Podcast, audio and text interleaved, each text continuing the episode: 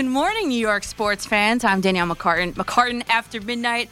I'll be talking all things New York sports with you until 6 a.m. on this early Sunday morning or late Saturday night if you're still out and about in the city that never sleeps, or you're in a rideshare home, or you're working on a weekend like usual. Hey, me and Nick are too. Don't adjust your clock. It is correct. I've got a special 3 a.m. edition coming your way tonight. Like I said, Nick is with me tonight. We're coming to you live from the Mike Francesa studio here in Lower Manhattan. You guys know that number 877 337 6666. Let's load them up with your best content only, please, and thank you. We had a, a late addition uh, to the show today, and I'm excited to announce our special guest for tonight. But first, let me give out the clues that I gave on social media to see if you guys can guess who it is if you haven't seen the clues already. Clue one was the emoji of a devil. Clue two was the hockey stick and puck emoji, just in case you missed the New Jersey Devil idea, right? So we know it's hockey, we know it's the Devils. And clue three, I had an emoji. It was like a little math equation here. It was an emoji of the logs, a plus sign, and the emoji of the axe equals sign. So, what do you get when you take an axe to logs? Wood. Miles Wood will be joining us next hour from the New Jersey Devils. gone some beach somewhere. It's an exciting time of year. There's a big umbrella casting shade over an empty chair. Our New York baseball teams have completed just about one week of spring training in the hot, beautiful, warm breeze blowing Florida. And while they aren't sitting on some beach somewhere, you know that we all want to be. It's freezing outside. That's Blake Shelton, obviously.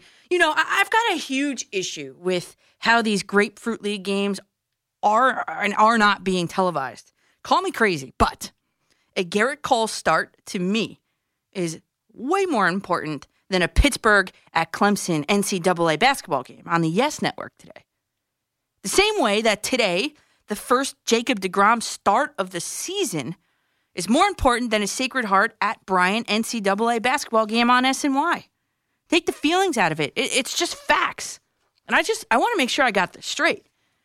A video feed of two of the league's best pitchers who just happened to play in our major market, New York, were not accessible today. The last I checked, we're in the year 2021, thank God. We have television, radio, and streaming services that turn our smartphones into small portable TVs. Why is it so difficult to tune into and watch a spring training baseball game? To know what's going on, why do I have to constantly refresh a brutally delayed apps gamecast that has dots for base runners, a cartoon for a batter, and a hit zone strike zone that is temporarily unavailable? I got to be honest, I gave up on it. And you know why I'm particularly annoyed? You know that I don't like to regurgitate what everyone's saying. You know me well enough by now, everybody, that I like to make observations with my own ears and my own eyes and to take my own notes. So, on the two daytime Yankees and Mets games that I get to talk about with you on the air this morning, I didn't even get an opportunity to watch them. That is extremely upsetting, and it makes me feel like I cannot deliver the best content to you from today's game.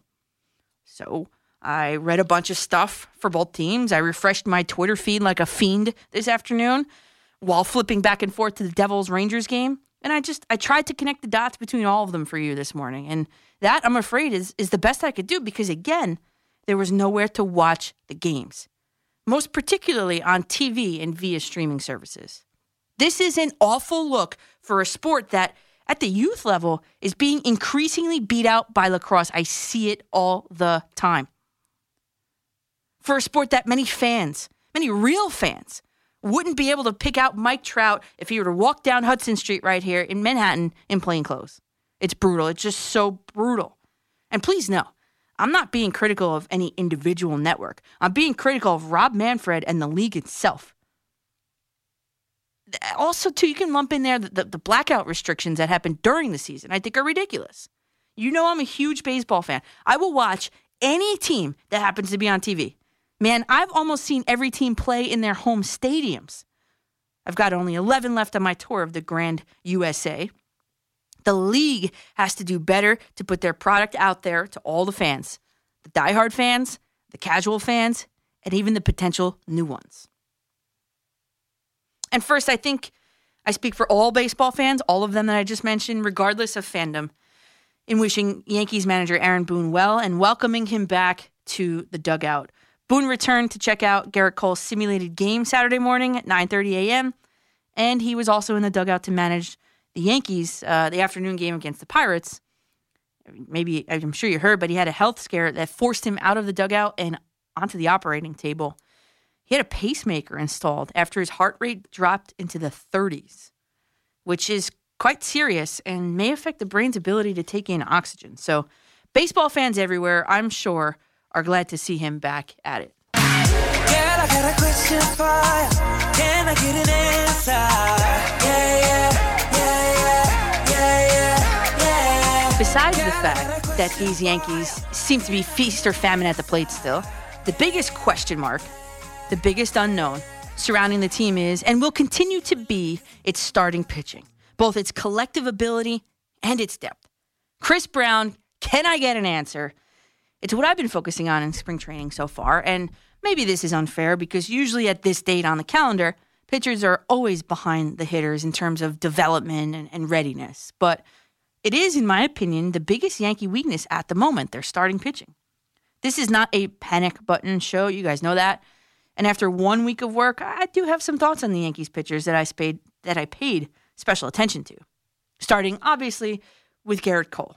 And I hope I'm not issuing a jinx, and maybe I shouldn't say it, but he is as dependable as they come. In fact, he was actually supposed to pitch the Saturday afternoon game, but the the potential of a rainout forced him into the, like I said, the 9:30 a.m. sim game instead.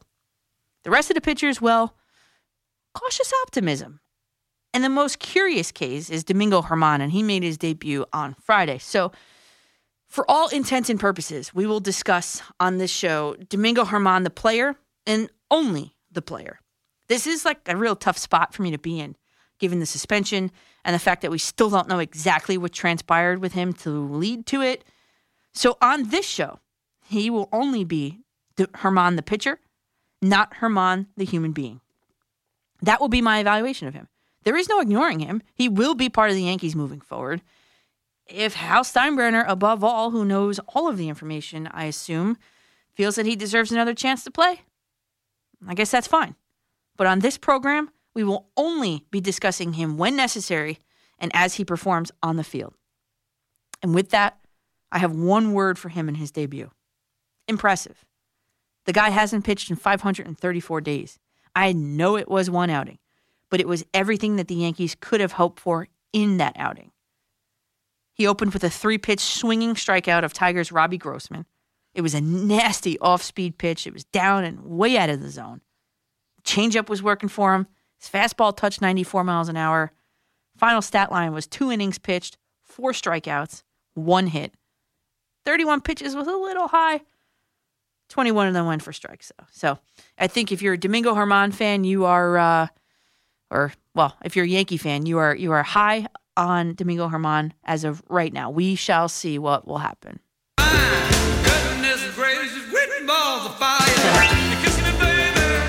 In the news that everyone saw coming, the Mets have officially named Jacob DeGrom their opening day starter, April 1st in Washington.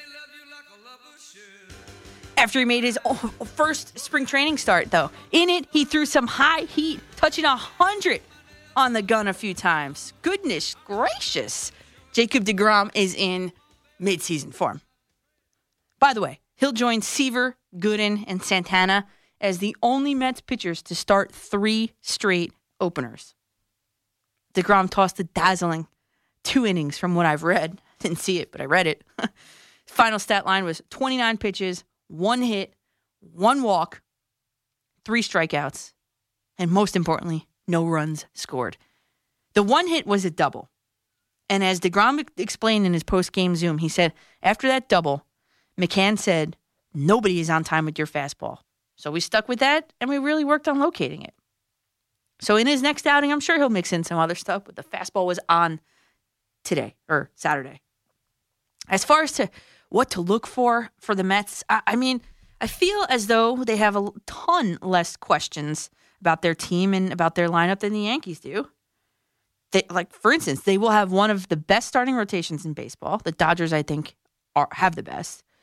They have a new young superstar in the most important infield position in shortstop Francisco Lindor, and I don't just say that because I played there. They have the best catcher behind home plate in James McCann that they've had in years. And they have an offensive they have an offense that is built, in my opinion, the right way. Balanced, hit for average, mix in some power, and get on base. All you have to do is look at the way that they've been scoring their runs. Take Saturday, for example. Alonso, run scoring double.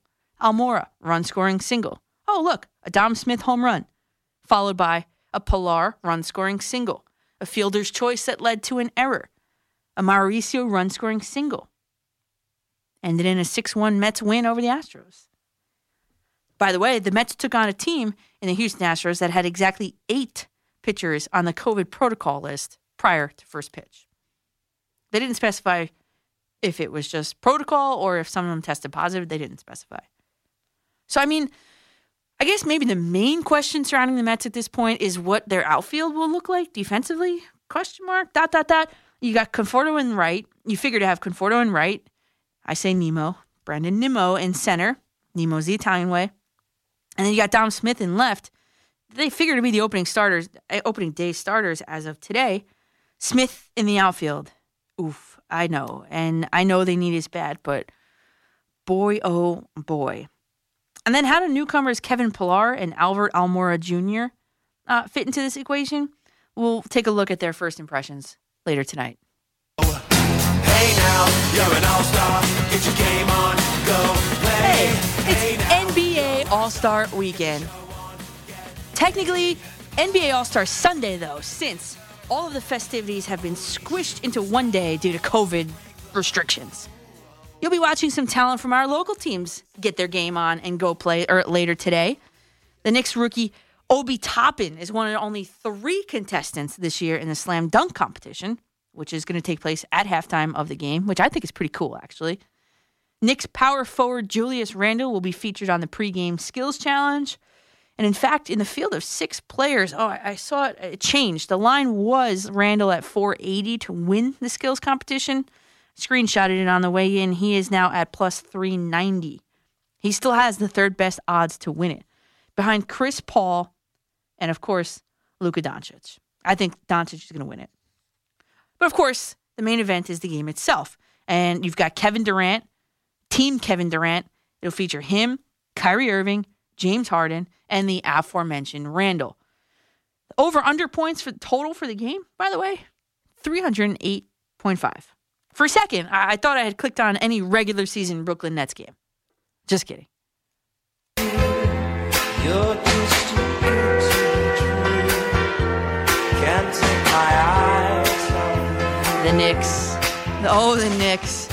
They are entering the All Star break, having won seven of their last eight at the Garden. Is it too good to be true?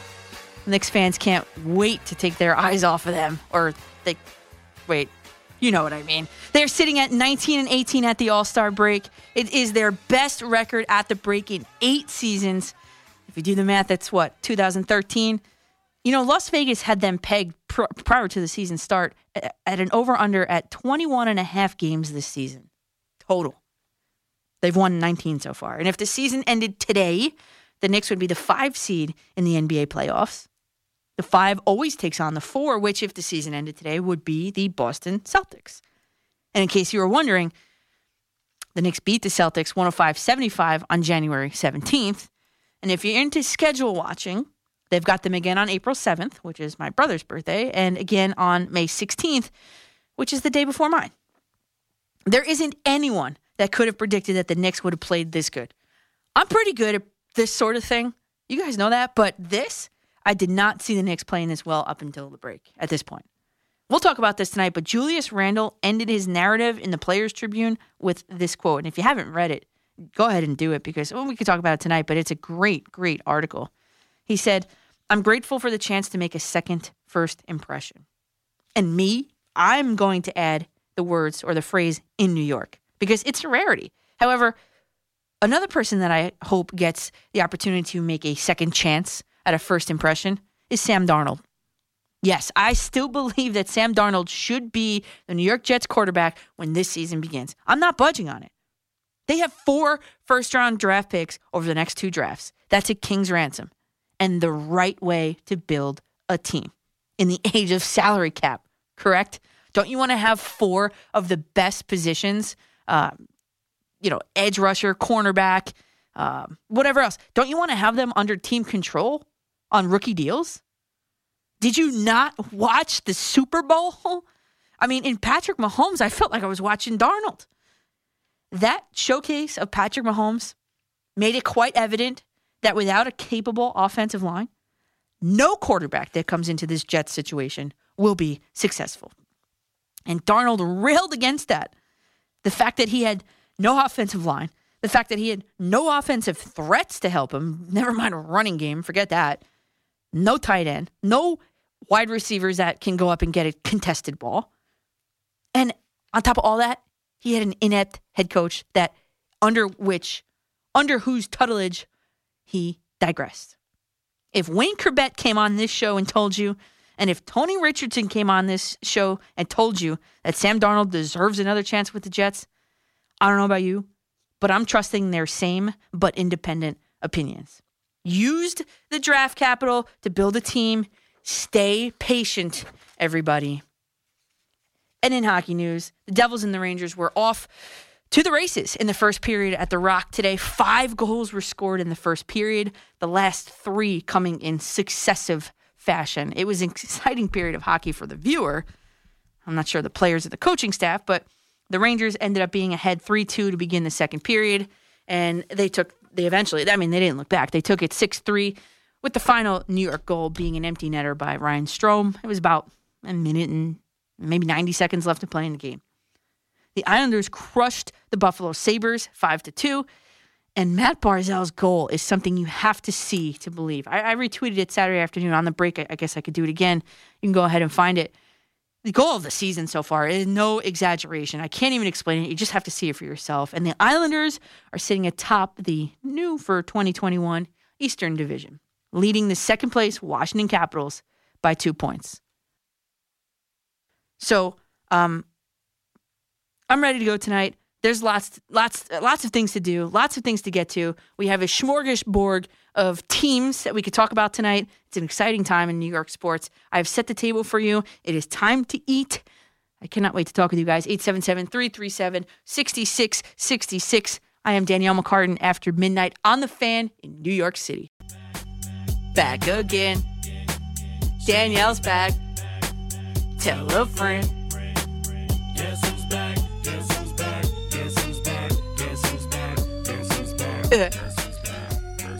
So great minds think alike. Nick and I, we we separately, independently thought this was a great song to come back to on this early Sunday morning here in New York City.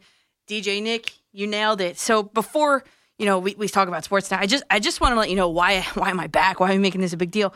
Um, I guess I- I'm just like one step closer to to normalcy. Uh, I had gotten my second uh, COVID shot Friday, and man, did it, it knock me on my butt.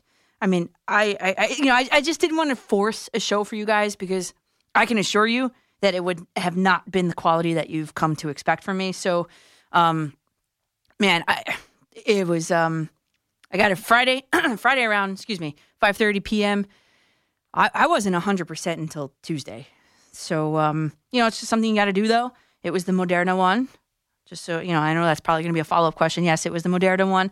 Um, so I just want to let you go that, that, you know, we've all, you know, never met. I, I feel like we're like this radio community, but none of us have ever actually met each other or even really seen each other. But you guys have sent me so many nice, encouraging messages on Twitter and on Facebook all week. You guys checked in with me almost daily to see how I'm feeling. I mean, it's it's just it's just truly humbling. I mean, really, thank you.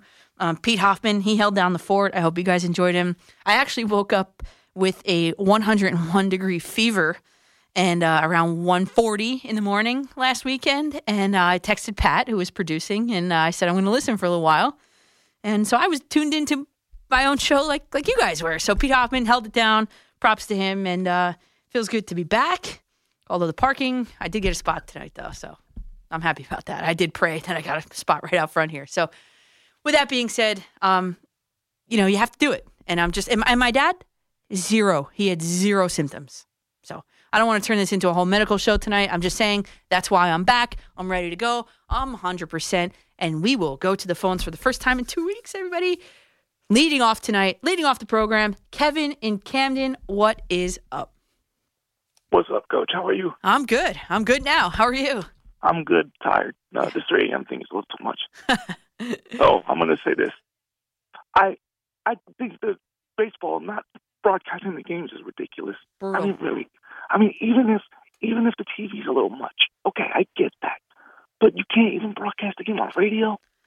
Really? Well, I mean, it was just and the E- and the ESPN broadcast. Don't even get me started with that. what's wrong? Don't even get me. That was that was atrociously bad. Atrociously Oh, I- bad. I, I'm not watching ESPN anymore. All right, what what'd you hate about it? just they they don't talk about the game. They interview people we don't care about. Like it's just so bad. I, I'm not watching it. I'll listen to Howie Rose on radio or John Sterling. I will not watch that malarkey, that garbage, or that dribble. I will not watch it. I will not watch it. Not I'm a fan. saying Kevin is not a fan of a of a different broadcast. Got it. No. Noted. No, and I and I know, and I I would have loved to see Jake, and I hope that they, I hope that MLB fixes this because this this spring training is underwhelming for me so far. I, Yeah. I don't know much about the teams. I, I want to know. know.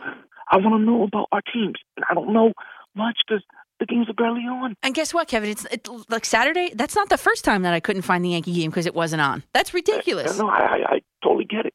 I totally get it. I just hope it gets fixed. And real quick, I know I didn't bring this up, but the Nets are about to sign Blake Griffin. All right, Are they though? Uh, I mean, are they?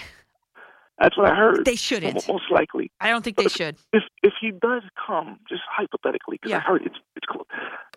Do you think he's going to help the Nets? Because I think he could.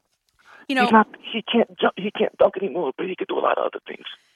yeah, yeah, Kevin. Let, let me let me let you go because I, I got a little you, something Coach. on on Kevin uh, on um. Have on a good Blake. night. You Thanks. too, Kevin. Thanks for the call. You know, Blake Griffin. Uh, as I sit here, there's a. This is pretty cool. This thing. It's a Kevin Durant. Like, I don't even know what this is. All star something limited edition like figurine. It's huge. I'll send a picture out of it on the break. But can Blake Griffin help the Nets? Um, well, I, I think the answer is yes and no. Uh, because what do the Nets need? The Nets need big men. They need a big dude on the court. So Blake Griffin, listed at six nine, he would be the fourth tallest net behind DeAndre Jordan, Nick Claxton, and Kevin Durant. But then, though, there's the whole power forward versus center debate. And in my opinion, I think the Nets need a true center. And then there's the money. Griffin in his last year with the Pistons was making 34 million. With the Nets payroll the way it is. But the owner says he's willing to go over the luxury tax. You'd have to wonder how much he's willing to exceed it though, and for whom. And how much is Griffin willing to take a pay cut to be with the Nets? So also what bothers me about him is the perennial knee injury, especially with big men, they're not good. And and I'll put it that way. th- They're not good. Knee injuries with big guys that are jumping and rebounding and, and running on on you know on hardwood. I, I think I think ultimately, um, I, I know it's reported that he want he's a, he's a free agent and he wants to go to either the Lakers, the Clippers, the Heat, the Warriors, or the Nets, right? And there's mutual interest. I, I you know, like Kevin said, there's mutual interest with the Nets. I just don't know if um, if that's the right move because they need, you know, based on need based, they need a center. I think Jarrett Allen, his absence is is hurting the Nets more than they they want to admit. So uh, I I think I'm out on Blake Griffin, you know, but I'm not the GM of the Nets, so we'll see what they do. Uh, you know, he would be the fourth tallest player on the roster, so I- I'll give him that. You know, and we could talk about how he is on defense, right? Because that's what the Nets also need help with. But we could talk about that a little bit later in the program. I, I, other, you know, all things considered, all the research I've done, I'd be out on Blake Griffin if I were the Nets. But that's just me. All right, let's go to Tim in East Haven. Tim, what is up? Welcome back. Welcome back. Welcome back. Oh, I like that one How you feeling, Coach? I'm good. I'm now. I'm good. I'm good now. Good. Good to hear. Good to hear. Good to have you back. Thank you. Uh, I wanted to get into uh, the five and the last five and two uh, Rangers. The last seven games, hmm turning a corner, playing some good. The kids are performing. Chris Kreider. I mean, come on. It's like Chris a, he's Kreider doing video game stuff. and- this team is um they are they are rolling. They and their best player isn't even on the team right now. Yeah. He's But- in another country. well, that whole thing with Panarin is uh, crazy. Bizarre. Isn't it crazy? I mean, do we even have any reports on him? I no, I don't. Think I haven't so. heard a peep, Doesn't it? which kind of worries me. kind of scares me too, right? Yeah.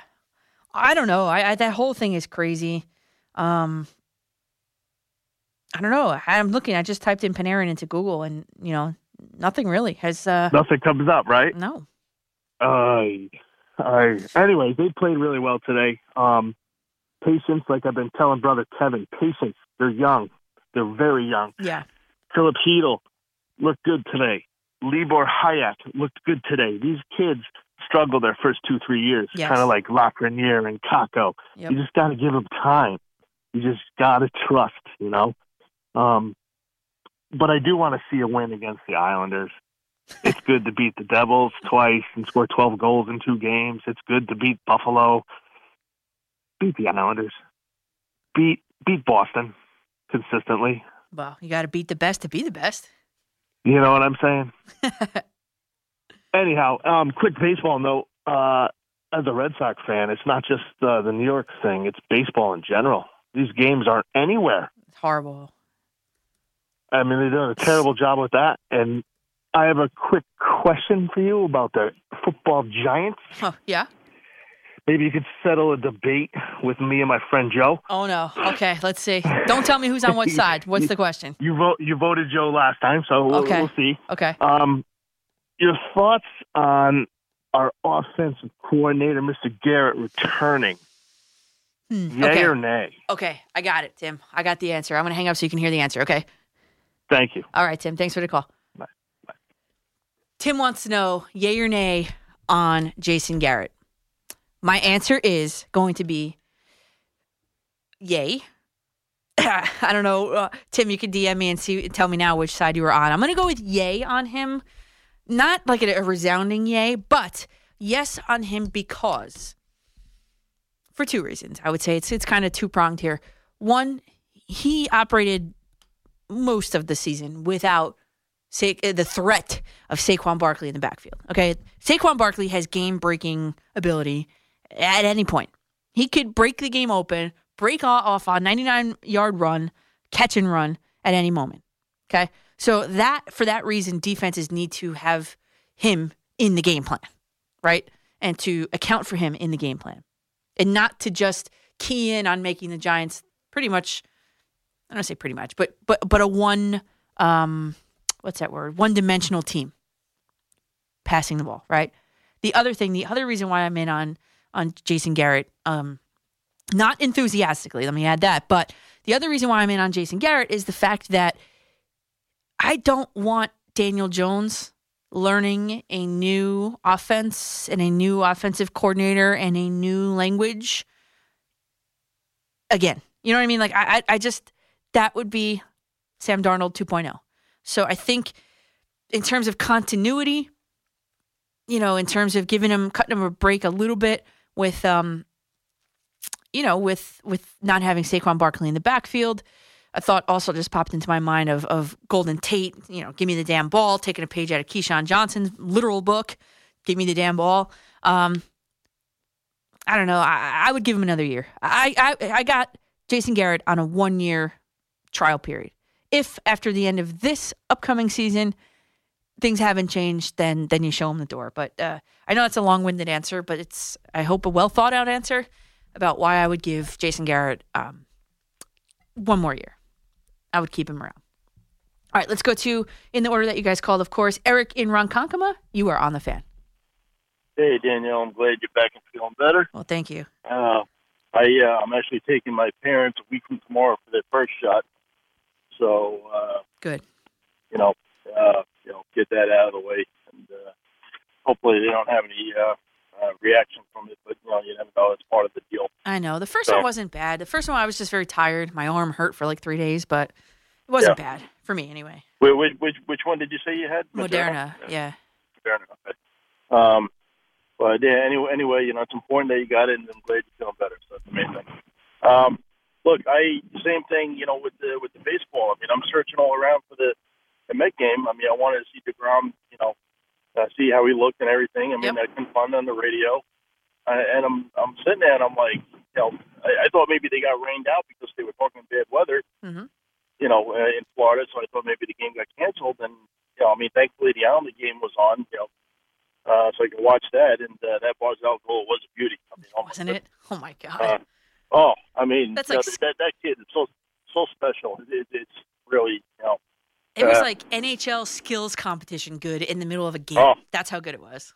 he he he and you know he's so fast. I mean, it's just the, the, the puck handling for someone who can skate like that is just and and you know and they got yeah I got to tell you you know uh, Oliver Wahlstrom is really starting to you know turn into something too. So uh, uh you know it's going to be great. Uh, uh, you know.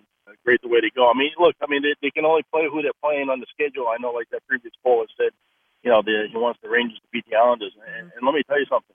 I mentioned this to Steve Somers the other day. You know, when when the Rangers start getting going, I mean that that's going to be a rivalry. I mean, I mean me being an Islander fan, but uh, you know it's a great rivalry to begin with. But when both teams are, are clicking, that's going to be fun to watch for years. Yes.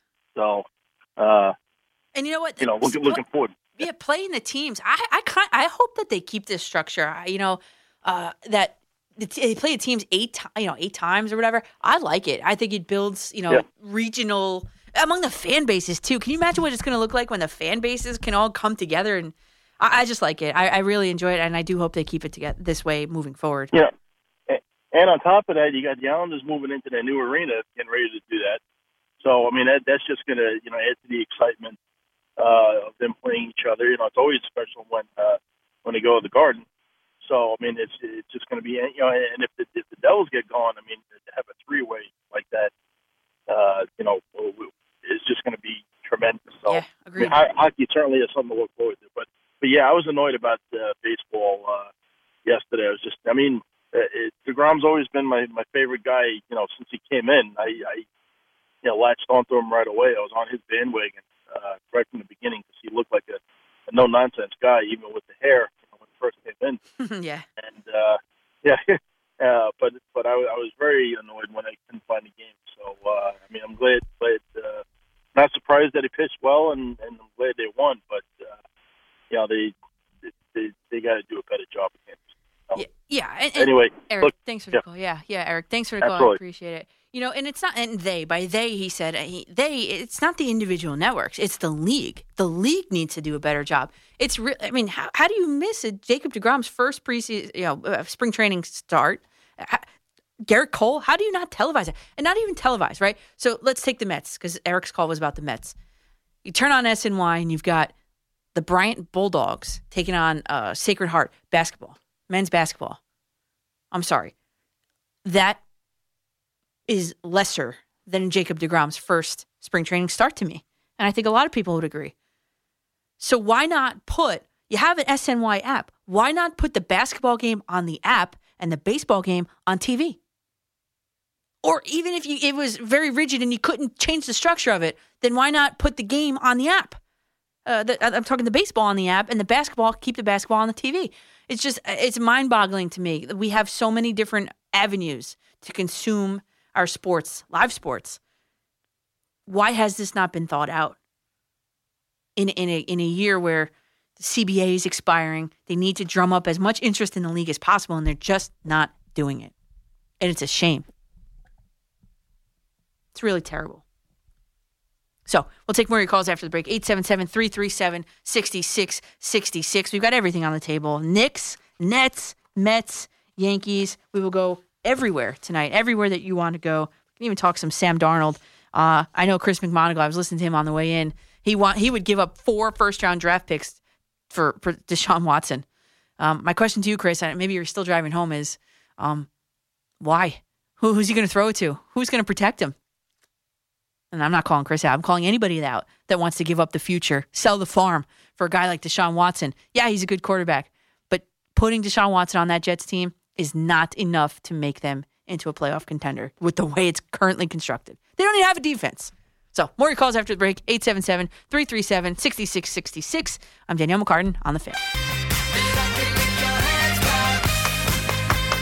Welcome back, everybody, to McCartan after midnight. Can you tell I slept before the show tonight? Can you can you tell?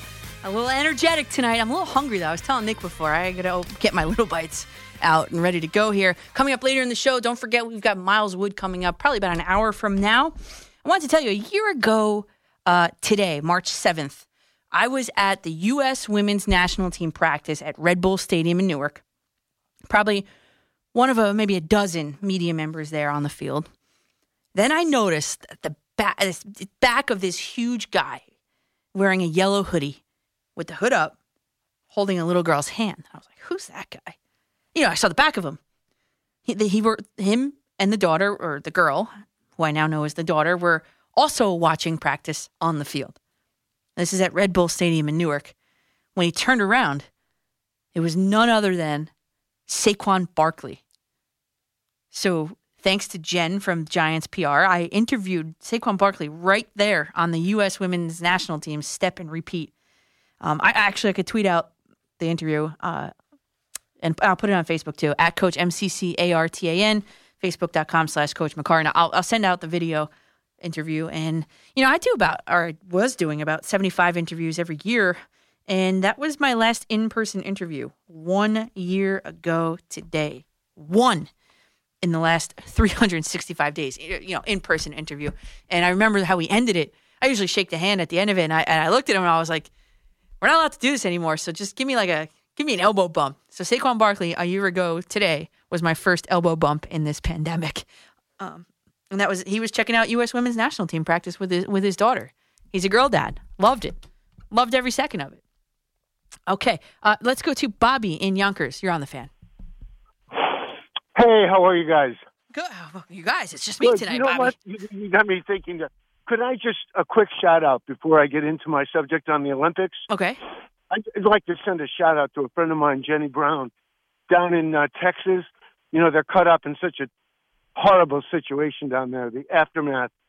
Well, Jenny Brown, I, I hope you're doing well, Jenny Brown. All right, what's the Olympics pray- point? Yeah. Send our prayers out. Um, so I was talking to your producer Yeah. about the Olympics, and I know this is probably not exactly a uh, a popular subject, but I just don't understand how an event.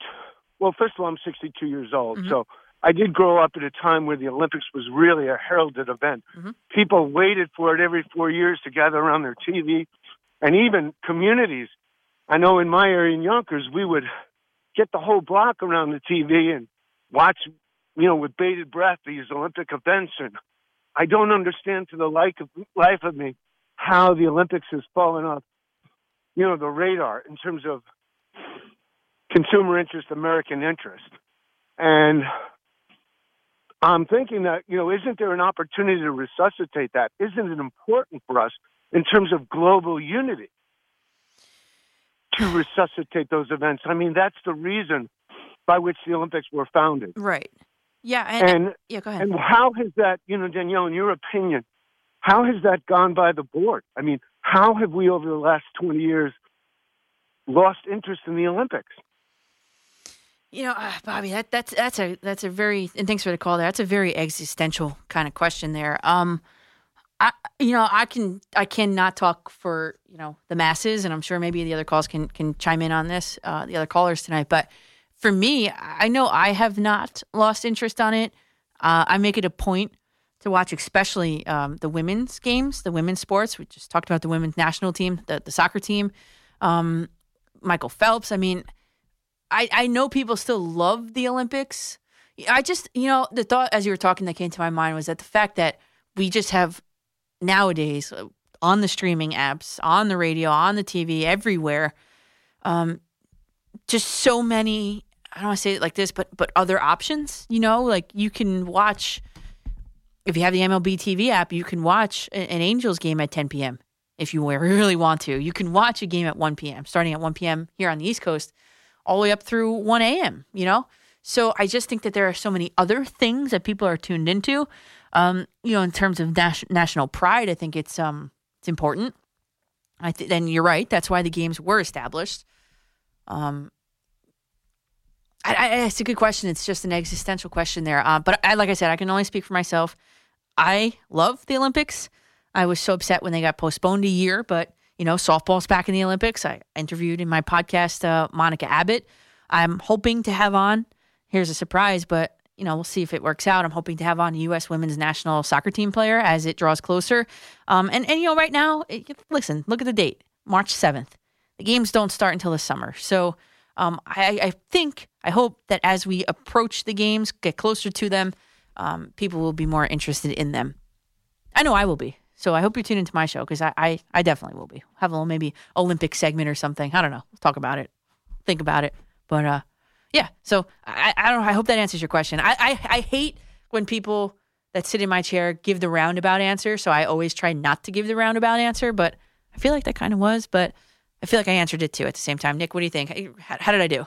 I think you got it. I think I nailed it. Yeah, yeah. Okay. All right. Cool. All right. Let's go to Vernon in Manhattan. Vernon, before you say anything, Vernon, I got your Yeah. emails. I've my, at my day job. They changed the, the the whole schedule on me, and I've just been trying to keep keep up with that, and then preparing for the show. I will answer your emails. But Vernon, this you know, Vernon told I read the emails. I did. Vernon Okay. Vernon has a, a flip phone. Everybody. I don't know if you want me to say that to the world here, Vernon, but uh, yes, I do. I have a military flip phone, specially designed by Samsung, and um, it's designed. designed for ruggedness. Also, if you want to dive underwater, the phone still works. I am not giving up my military flip phone. even, At all, you know, but I- Vernon, even my dad gave in. He eventually gave in. but I do have a tablet to save me. Okay. All right. All right. So before I get to the yeah, and um, Vernon, I will answer uh, your emails. I will. I just I didn't have a chance to. No, no problem. So uh, before I get to the uh, smartphone, um, I got to give you a baseball question. Mhm. And uh, for three straight weeks, you have been hot. You got three straight questions correct. Oh no. Going back to Building the Keith pressure up here. Babe Ruth, and Jackie Robinson. Yep. That Jackie Robinson question, when I gave it to other sports radio talk hosts, no one got it right. Who'd you give it to? I'm curious. Vernon, who did you ask that question to? okay, I, I gave it to um uh, Steve Somers. Mm-hmm. I gave it question to Moose and Maggie. I gave it to um Lynn on the WR talk show host. Mhm. No one got it right. Did you tell him I did? Did you tell Uh, him I did? No, I didn't do that. Oh, that. come on. you were the only one that got it right, and actually the only female that got it right. So uh, you you can stand up and be very happy of the great things you did. Hey, and, So- and for anybody that missed it, Vernon asked me, uh, it was two weeks ago at this point, Vernon asked me, what are the five sports that Jackie Robinson had played um, competitively? Nailed all five of them. I swear to God, I didn't Google. Pat was here. He, and Pat even said in my ear, he's like, You want help? I was like, No. I got it. Got it. Wow, that makes me feel really good. Vernon, you really know how to make me feel really good. What do you got for me tonight? Okay, here we go. Hank Aaron broke Babe Ruth record by hitting 715th home run. Mhm. Who was the pitcher? He hit the home run off. See, if you're of a certain age, people are like yelling at their radio right now. They are. And I can't say that I know the answer. I can't even say that I can make an educated guess on the answer. okay, the pitcher was Al Downing. So, Oh, Al Downing. Yeah, I have heard of him. Yes. so you, you you've been swinging a hot bat. So I had to bring in a strong relief pitcher to, to throw at you. Oh my God. Well, swing and miss on that one, Vernon. You got me on that one. okay, so let's go to the smartphone. Yeah. For the first time in the history of Major League Baseball, with the New York Mets, as a full season ticket holder, they are now putting the tickets on an app. You have to use your smartphone. So when my account rep called me and talked to me about it, I said, well, listen, I got a flip phone. What am I going to do with this? And um, I did call the other people um, to talk to them about it. The concerns they have is the tickets. They felt a ticket is like a badge of honor. So if you go to a game, you actually have tickets to show that you go there. Yeah. I If save all my ticket stubs. Yep. If you have it on a smartphone, for me personally, several things can happen. One, if you lose the phone, there goes your tickets. Two, if I get a hold of your smartphone, I can download those tickets and have it on my phone. But you'll still have the tickets. The question is, I have to get to the game before you do to have the ticket scanned. Now, if you come in later on with your smartphone and try to come in, they'll say that the ticket's not um, uh, it's a problem with your ticket. That means someone got in before you. So that's the issue with that. Yeah, and I don't like it either because you know, in the age of smartphone, Uber, all that, like I would be, I, I don't like it.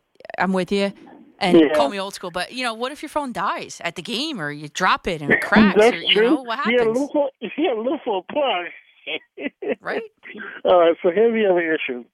So the thing was, I sent it to my computer, and I can open it up, but the my um tablet when I sent it to, I couldn't. So I finally got it open today. And the thing is, the tickets are not in there yet, so I'm going to have to actually wait for them to put the tickets in. If it gets close to the opening day and that thing is not working correctly, I'll call my account rep and I will tell him I want eight tickets printed out, put it in the envelope, and have it for the will call because I have a person coming to pick up the tickets, and that's you. So this way, I'm trying to cover all bases to get you those tickets as I promised you. Now, here's another kicker. They were talking about this last Tuesday on the Craig Show. There are people who actually bought tickets for the Mets opening day and the Yankees opening day. Mm-hmm. Some of those tickets will not be honored. Right. So I'm telling everyone on the radio, please call the Yankees tickets office and the Mets tickets office to see if your tickets are valid, so you won't have that problem. Yeah, obviously that's because of the, the the limits, the uh, the capacity limits at the stadium. Yeah. Yeah. So before I go, the last thing to let everyone know is that if you have opening day tickets, you are going to get in. So that that's a good part about it. But um, Daniel, I'm gonna put all power and force before me to make sure you get those eight tickets. Okay? Vernon, well, I'm going to email you about that. Eight is way too many, way too many games. I'll email you though. Yeah, but I got 81 tickets. I know, but still, I'll so email you. anyway, well, the question will be to you: if you when you get those three tickets for the Mets Yankee games, are you going to go to all three? Or are you going to give your father one to go to, your brother one to go to, and you go to one? You have to decide what you're going to do. Anyway, have a nice day. Thanks, Vernon. I appreciate it. Um, always a good call, Vernon is, and he's always very informative and very. I can never imagine Vernon mad. Can you imagine Vernon like annoyed at something? Like he, that's an annoying thing that he just had to go through. He was emailing me about it, and I and I, I'm a bad person. I didn't email it back yet, but I've just been busy. I get back to everybody. I pro- you guys know that. But uh, that that was him That annoyed. is Vernon, man. I think. I think, yeah. Yeah, I heard him the other night talking to Steve Somers saying that uh, he didn't have a smartphone, and even Steve was like, "Vernon, you know, you got to update. You got to get a smartphone," and that's coming from Steve. So, Steve from the kitchen. yeah, I'm. I, I there, you know, one of my friends, her husband, he's about I don't know, forty ish. He uh he has a smartphone. He doesn't have a smartphone either. He's got a flip phone, and uh I can't imagine living life without one now. You know. Yeah, my mom had a flip phone up until about two years ago, maybe. Wow. And she finally got a smartphone. But then it's a real headache when you're the kid trying to explain it to your Oh, parents. I know, Then I- Nick. back then I'm uh, and then I'm like you should just stick to the flip phone because every like 10 minutes she was coming over asking me questions like how do you do this I know. How do you do How many times? The same thing. How many times you got to yeah ask, right? basically yeah yeah how, how, Oh. do you, oh. how do I do this on Facebook how do I you know I know. What's the di- my mom? What's the difference between Facebook Messenger and messages and email? Still, it's like all different ways people are trying to contact oh, I can't. And she's probably listening. So, mom, if you're listening, everybody knows now. oh my god! But yes, it, as the kid, Nick, I got you trying to trying to teach him. It's uh, you know, old dog, new tricks, I guess. Definitely not easy. You get frustrated very easily I know. I think because we're just we are digital it, natives. it comes so easy to us. Yes. They're like, we're like, you just push this, you do that. I know. It's second nature. Like how do you? We don't even think about it. I know the term in, in education speak. it- It's we're digital natives, and that's why these kids are even better than we are in the classroom at, at adapting to things and changing things. And yeah, Maybe that'll be us one day. Like our it will be us one Uh, day. Come on, it will be. I couldn't even find the Yankees and Mets games this week. I got people DMing me. Oh, use this like little Bitmoji link or whatever. I'm like, oh, is that how you really do it? Like, oh, okay. My cousin, he doesn't have a box on, on uh, you know, he doesn't pay for Optimum or, or Verizon. He just streams it onto his TV every time. It's cool.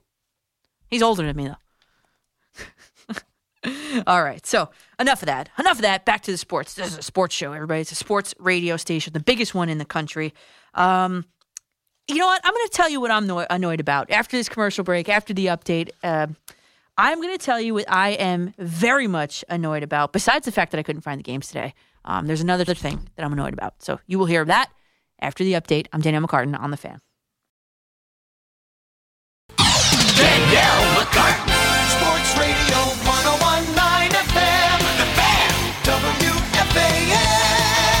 Welcome back, everybody. We are rolling right along on this abbreviated version, this 3 a.m. version of McCartan After Midnight on the Fan. New York City, in very cold New York City. We're talking uh, a lot of different things actually tonight. Um, mostly, though, I think it's been Mets Yankees spring training baseball from warm, sunny Florida. Of course, got a Nets call tonight. Um, it's it's NBA uh, All Star Sunday. We can call that All Star Sunday today. Got a bunch of local talent competing in the game. Obi Toppin in the dunk contest, Julius Randle in the skills competition, and of course in the game as well. He plays for Ke- Ke- Team Kevin Durant. It's Durant, Harden, Irving, and Randle all on the same team. So if you're interested in that, um, I'll tune in. I, I do like seeing the dunk competition. I do like seeing the skills competition. I'll probably watch the game pretty much through halftime, and that'll be it for me. So um, we just had Vernon calling up saying that uh, he was annoyed. That was Mad Vernon. He was annoyed that um, that uh, about the he doesn't have a smartphone, and the Mets are only doing digital tickets this year, um, which which is a pain in the butt. I don't. want- I, I'm a digital native, as we just established. I don't like it. Um, I'd rather just have a ticket in my hand. I like to keep them. I have a nice little spot upstairs where I keep all my tickets, et cetera, et cetera. But the one thing that I am annoyed about, besides the fact that I couldn't find the Yankees twice this week on TV, um, or the Mets on Saturday, you know, I'm like, oh, the Yankees aren't on. Let me try to find the Mets. Oh, they're not on either. Okay, let's put on the, the hockey game. But anyway, that annoys me. Um, the way Rob Manfred is doing that, I got a good good tweet uh, just on the break here that I retweeted from Kyle Nuss. He said, "Agreed about MLB and making sure their games are on TV. I've got a lot of problems with how Rob Manfred runs the league. Even if it's a stripped down broadcast for spring training games, they should at least be putting up all those games on the MLB app. Absolutely yes." The other thing that annoys me, and by the way, the on the TV in the studio, the Matt Barzal goal that we've been talking about tonight, Sports Center top ten, like it's just like a, you know that Jack Harlow song, "What's Poppin'," right? Sports Center top ten.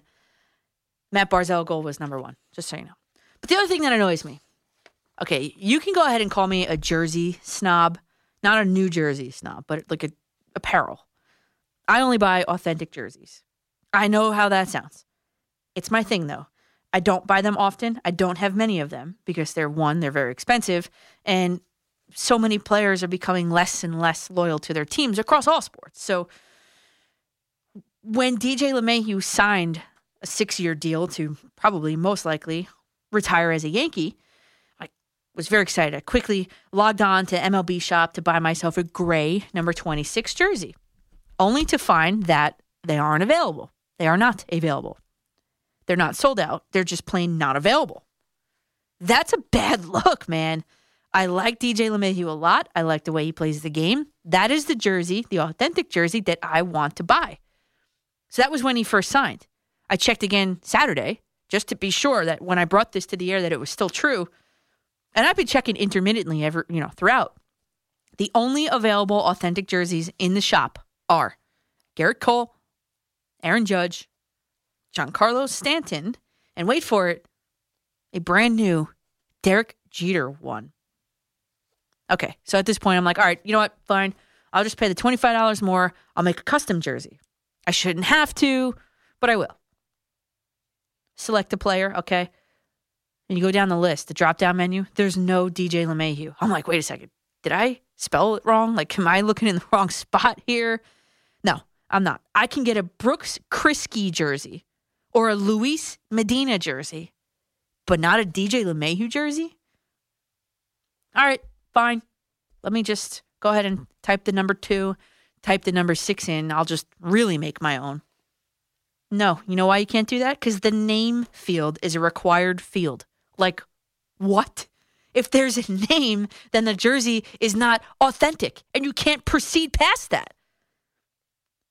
That's what's bothering me. So, Yankees, MLB, what are you doing, man? He signed mid January. It's March 7th. Fix it. My God. Here I am ready to drop $325.99 on a jersey and I can't even do it. Come on, man. At this point, you should just be sending me one.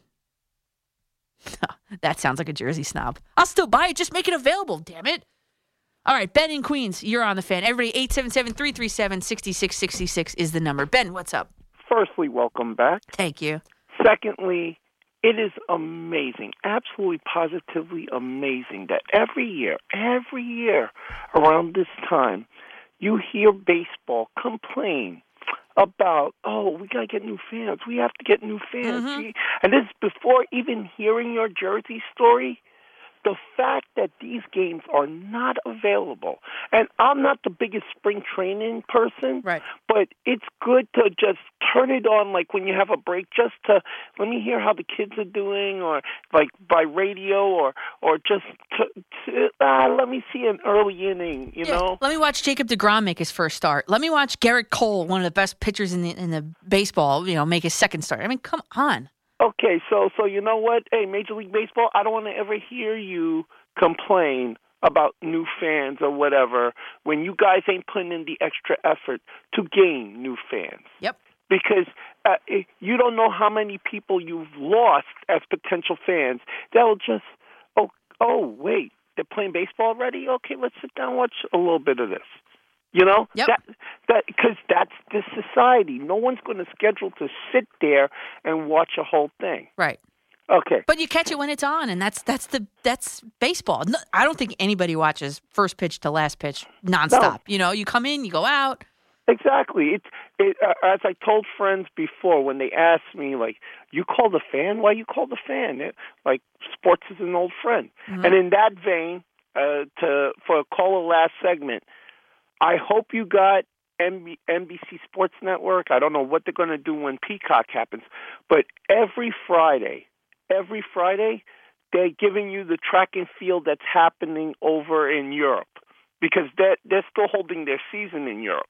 I know this because my dad, my mom, my sister, myself.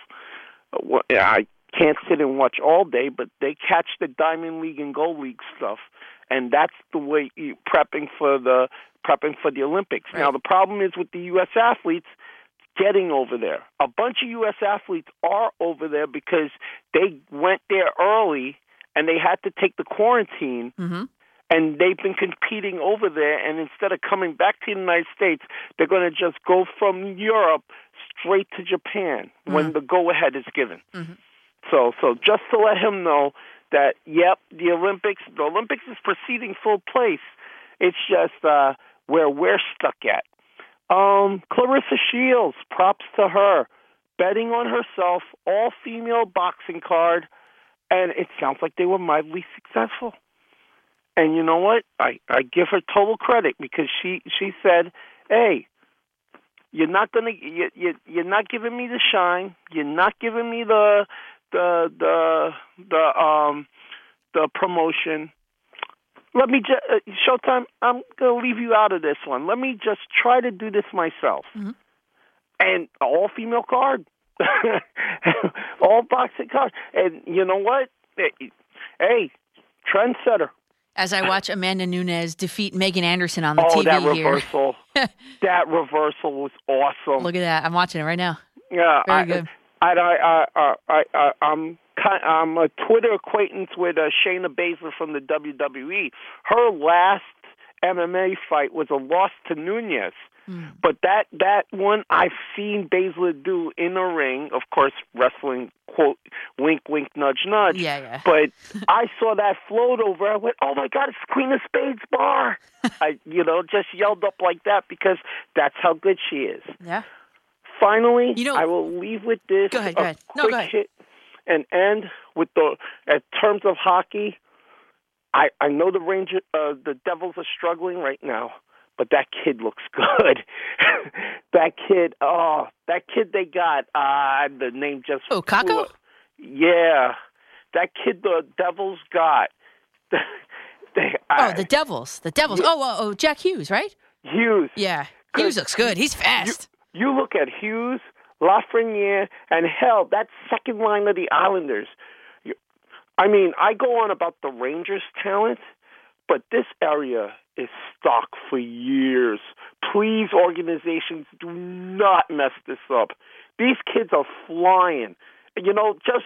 I and I, the Rangers give me agita every now and then with the with the scoring droughts, but oh my God, the young talent in this town, this just awesome. I, I just uh, the Rangers may have won six three today, but Hughes impressed me. Mm-hmm. They, I I want to see him versus Lafreniere in just a straight up like the skills challenge competition. from end to end to the ice.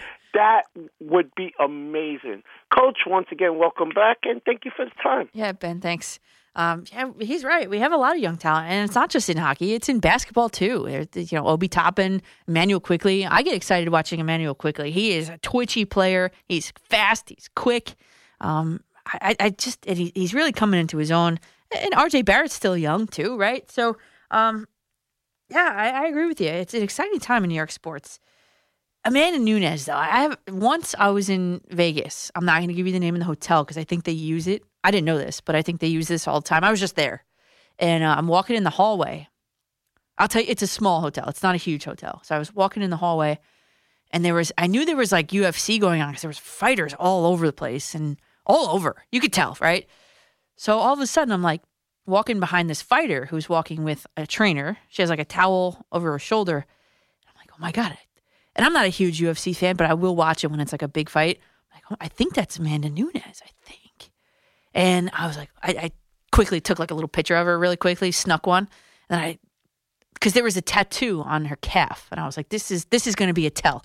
Let me, you know, get a good look, see if I see her face. But if I don't, at least I have the tattoo to look at. And uh, it was it was Amanda Nunes. I was walking behind her in the hotel, which was pretty cool. But anyway, let's go to West Palm Beach. Mike, you're on the fan.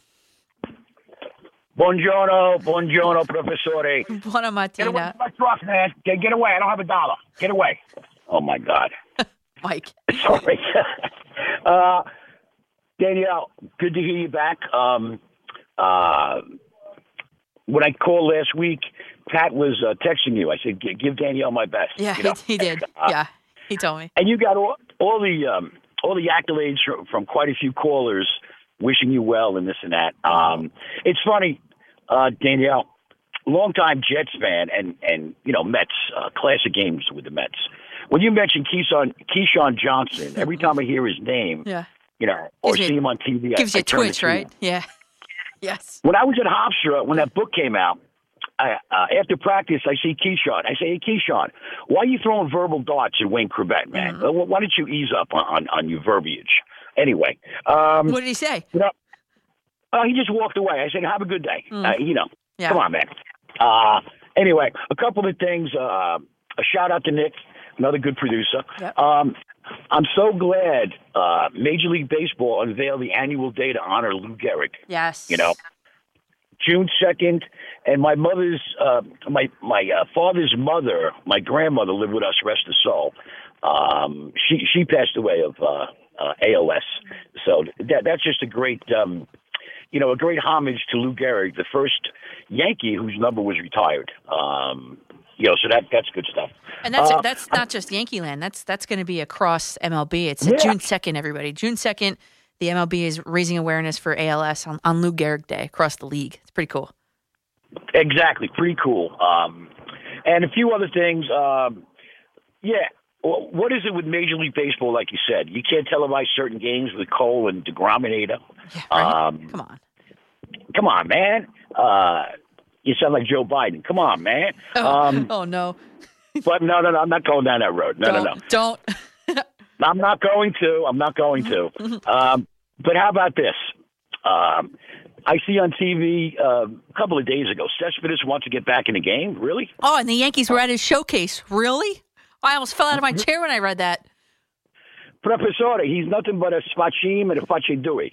That's what he is. Um, when he left the Mets in the middle of the night, the hotel, he didn't say anything. I mean, that's that's totally Bush, right? Um, and uh, a few other things. Um, I'm looking forward to scoring a ticket at uh, spring training, but it's 20% capacity, as as you know. Ha- have you And, uh, gotten there yet?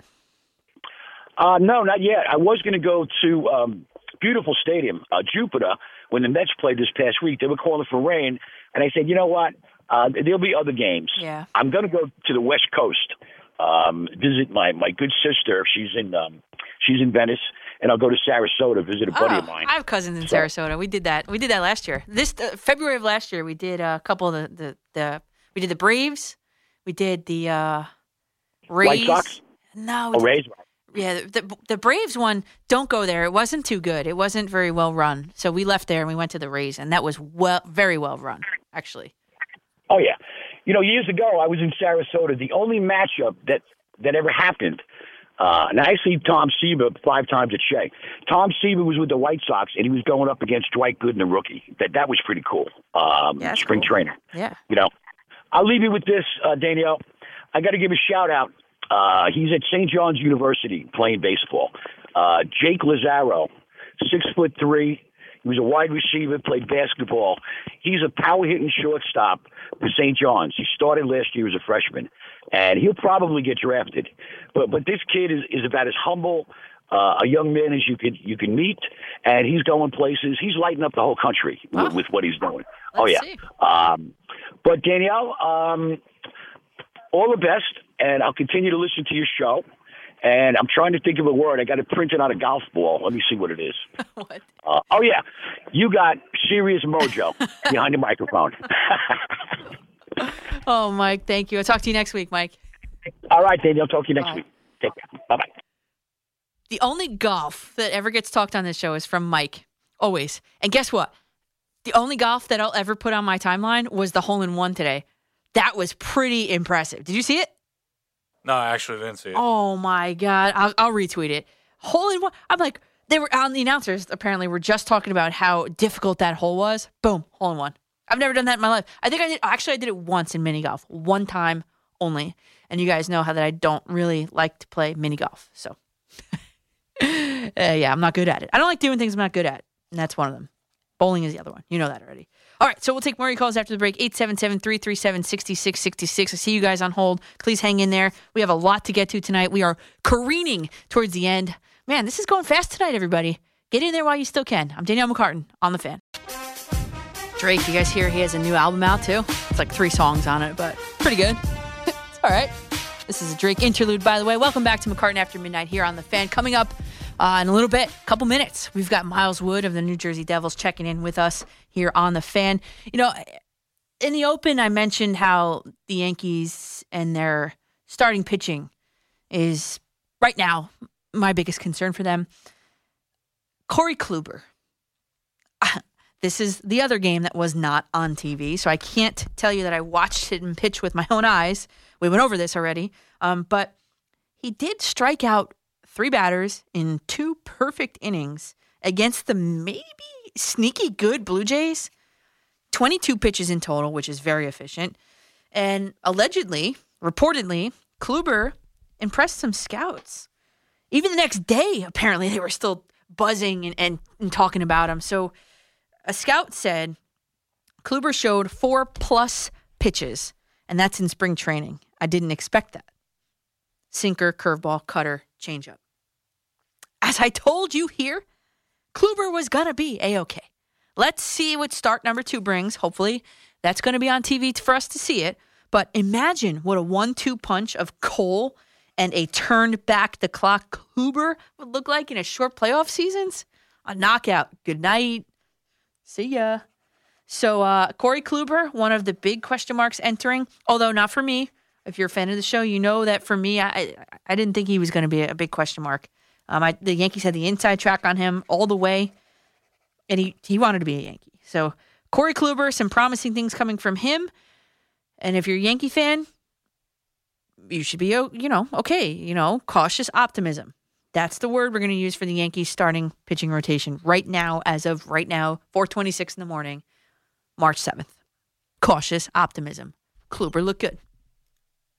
All right, back in the order that you guys called. Let's go to 877-337-6666. Don't you forget it. Let's go to Graham in Allendale. Graham, I have not been to Beachy yet. I will get there, I promise, and I will let you know when. How was business tonight? Uh, know, we, we were we were okay, doing the best with the uh, 35% capacity we're allowed, but Right. we'll have our tent back up in a couple weeks. Good. good. Good, good.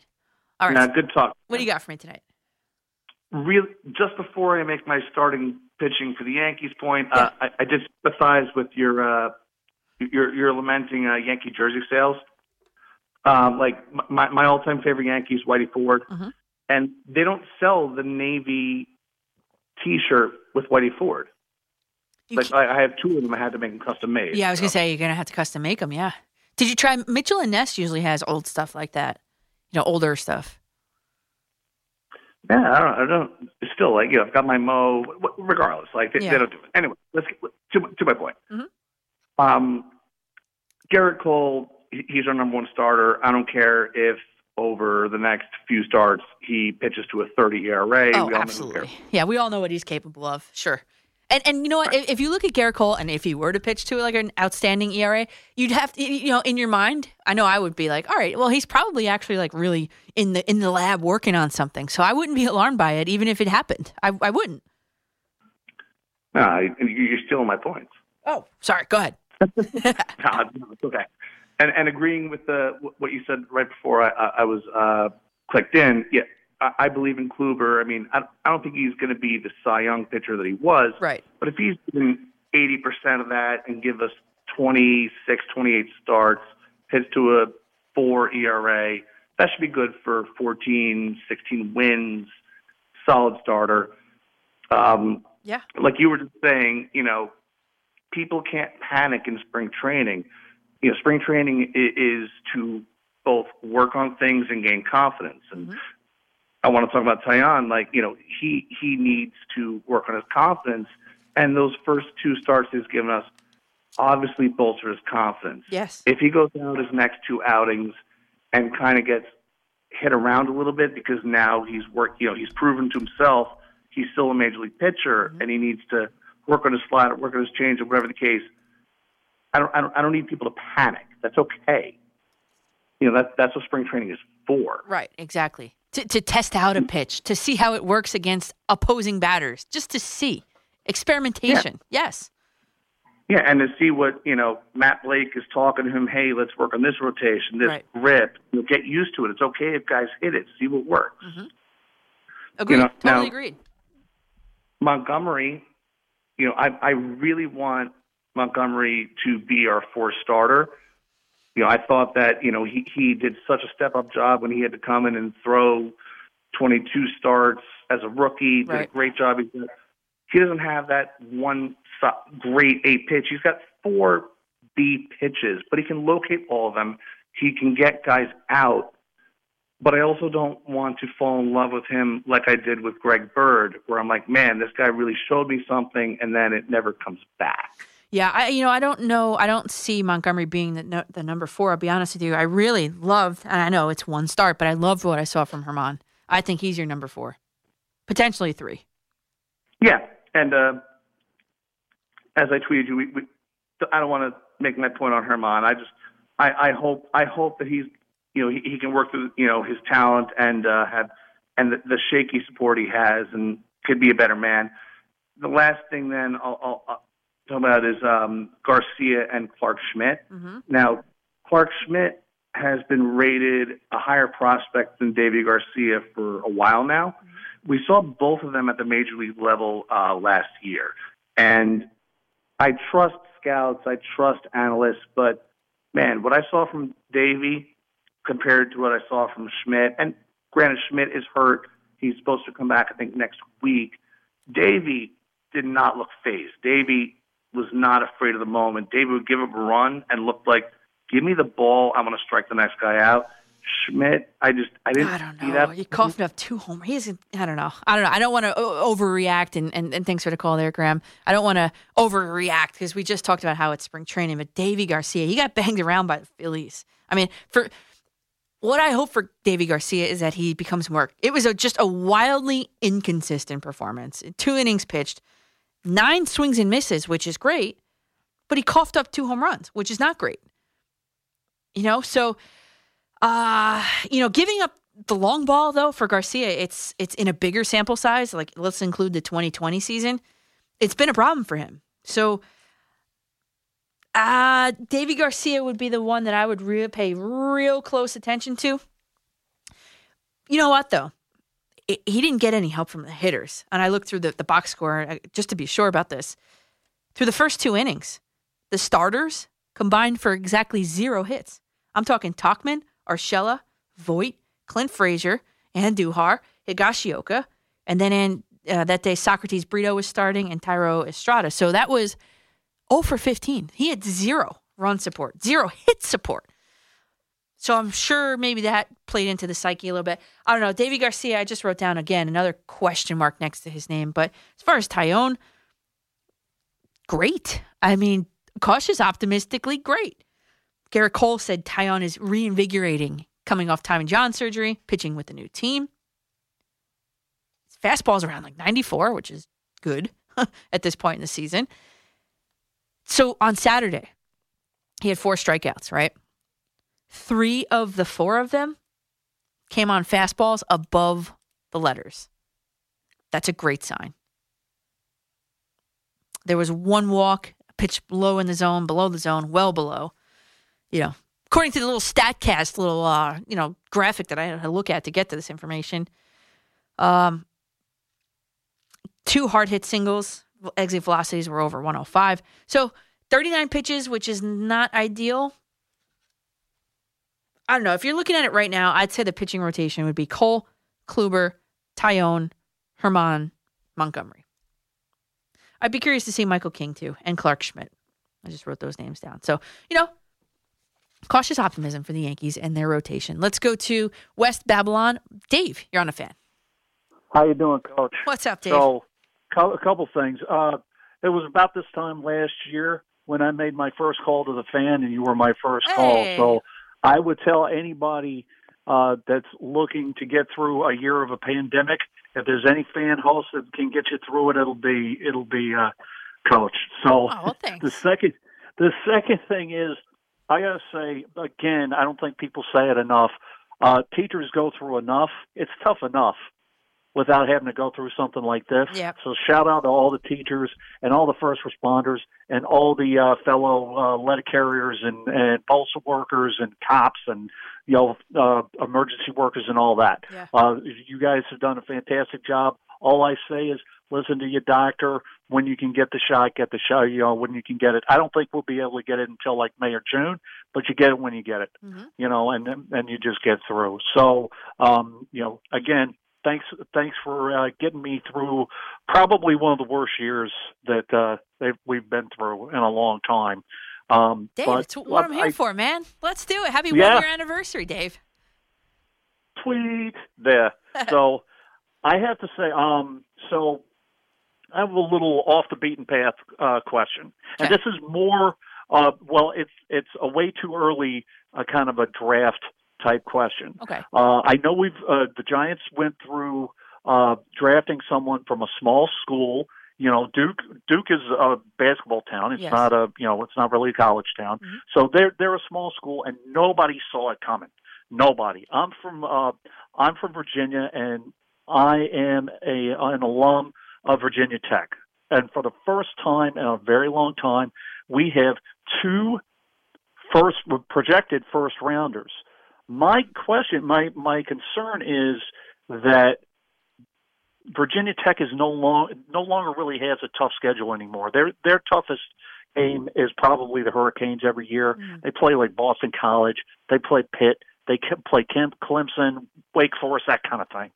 Um, so we have two two guys, Christian Darrisaw, who is an, a left tackle guy, um, and he's coming off a groin injury, and then we have Caleb Farley, who they keep on um, comparing him to Patrick Surtain. Honestly, I don't see it, but he he's more of a project. So when you when you look just at um, at a smaller school, do you put take um, the fact that they have a soft schedule in into account, or is it more you're just looking at the at the at the players? Yeah, Dave, that's a that's a really good question. I'm gonna I'm gonna hang up on you so, so you can listen to the Yep, answer. no Thanks. problem. Um, let me start by saying I, I think I do a pretty good job at evaluating players. You know, um, so I think that you know the bread. I love doing my bread and butter is I love doing the draft research, which I haven't started yet. But when I look at you know potential players, um, I trust what the scouts say pull up some YouTube clips, you know, game clips, not highlights. Everybody looks good on highlights. Everybody looks good when there's no defenders, you know, playing against them. Obviously, right? That's the coach in me, right? Um, but I think for me, anyway, it's a combination of of watching some game film, seeing what the scouts are saying, and taking into consideration who they're going against. You know, it's it's a blend for me, and I know that's like a crappy answer, but it's a blend for me. Um, I look at the player, uh, the coach in me looks at the player and the technique and the speed at which he or she um, operates. Um, I look at their smarts. You know, I try to ask a lot of questions. What if this? What happens when this? What would you do in this situation? I, I like that. I like the cerebral player. Um, the prototypical player for me would be a cerebral player who maybe not has you know the best skill set. You know, I'm talking like a high school level. Doesn't have the best skill set, but has the the, the will to to get better.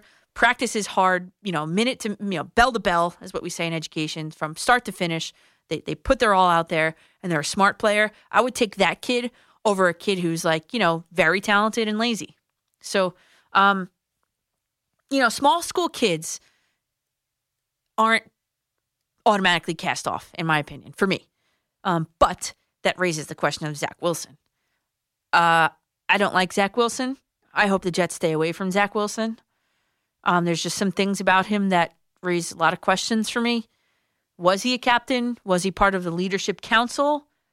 There's a difference between the two, you know. So, you know, a lot of question marks with Zach Wilson for me. I, I'd hope the Jets stay away from him. Honestly, maybe that stems from the fact that I th- do think that um, that Sam Darnold should be the quarterback moving forward. But that's just me. Give the guy a tight end, give the guy Allen Robinson, who has like zero drops, give him a running back, and then see what's up. I don't know, but that's just me. That's a long winded answer, but I, I, that's just me. All right, let's go to Tony in Providence. You're on the fan. Good morning. How you doing? What's up, Tony? You know, an outstanding job as always. thank you. Um, outstanding. So I guess what I have to go bowling and uh, miniature golf. I mean, I do No. bowl once in a while. bowling is fun once in a while. It's fun and uh, miniature golf, but um, good points. And about the baseball and Yankees, that's too bad that it's hard to find the Mets and the Yankees games. I mean, that's awful.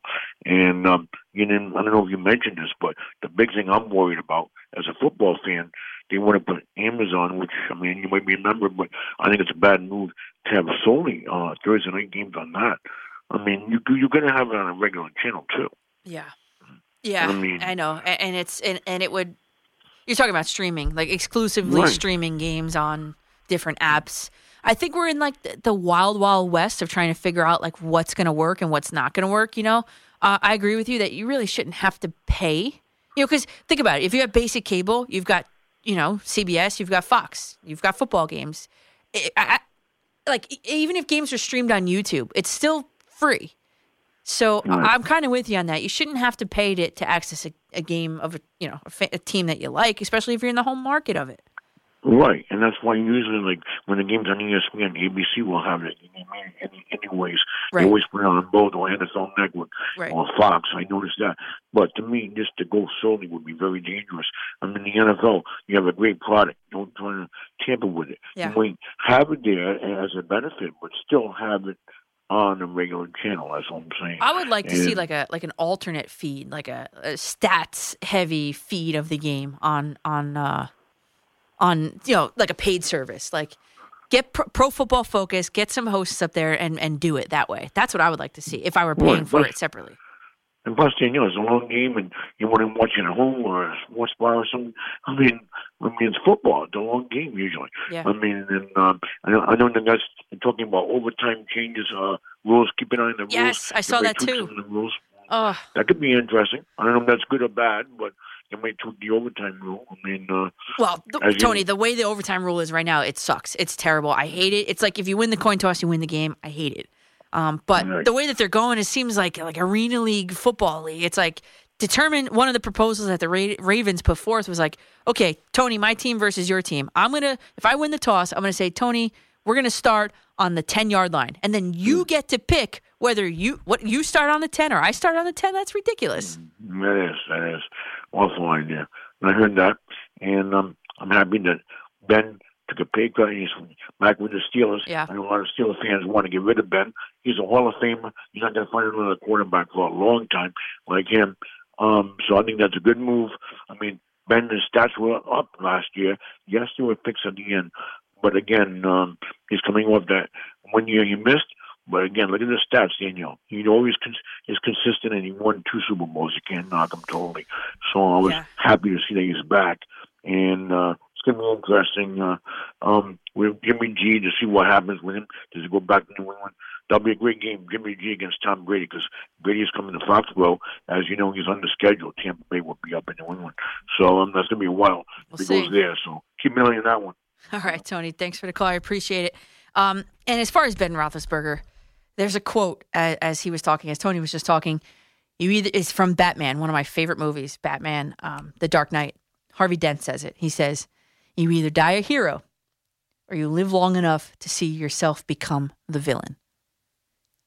I think signing another year deal with the Steelers, I think um, Ben Roethlisberger might see himself becoming the villain. He did not look good versus the Browns in that game, the playoff game, I'm saying. So that will be something to watch, of course, um, if you're a Steelers fan.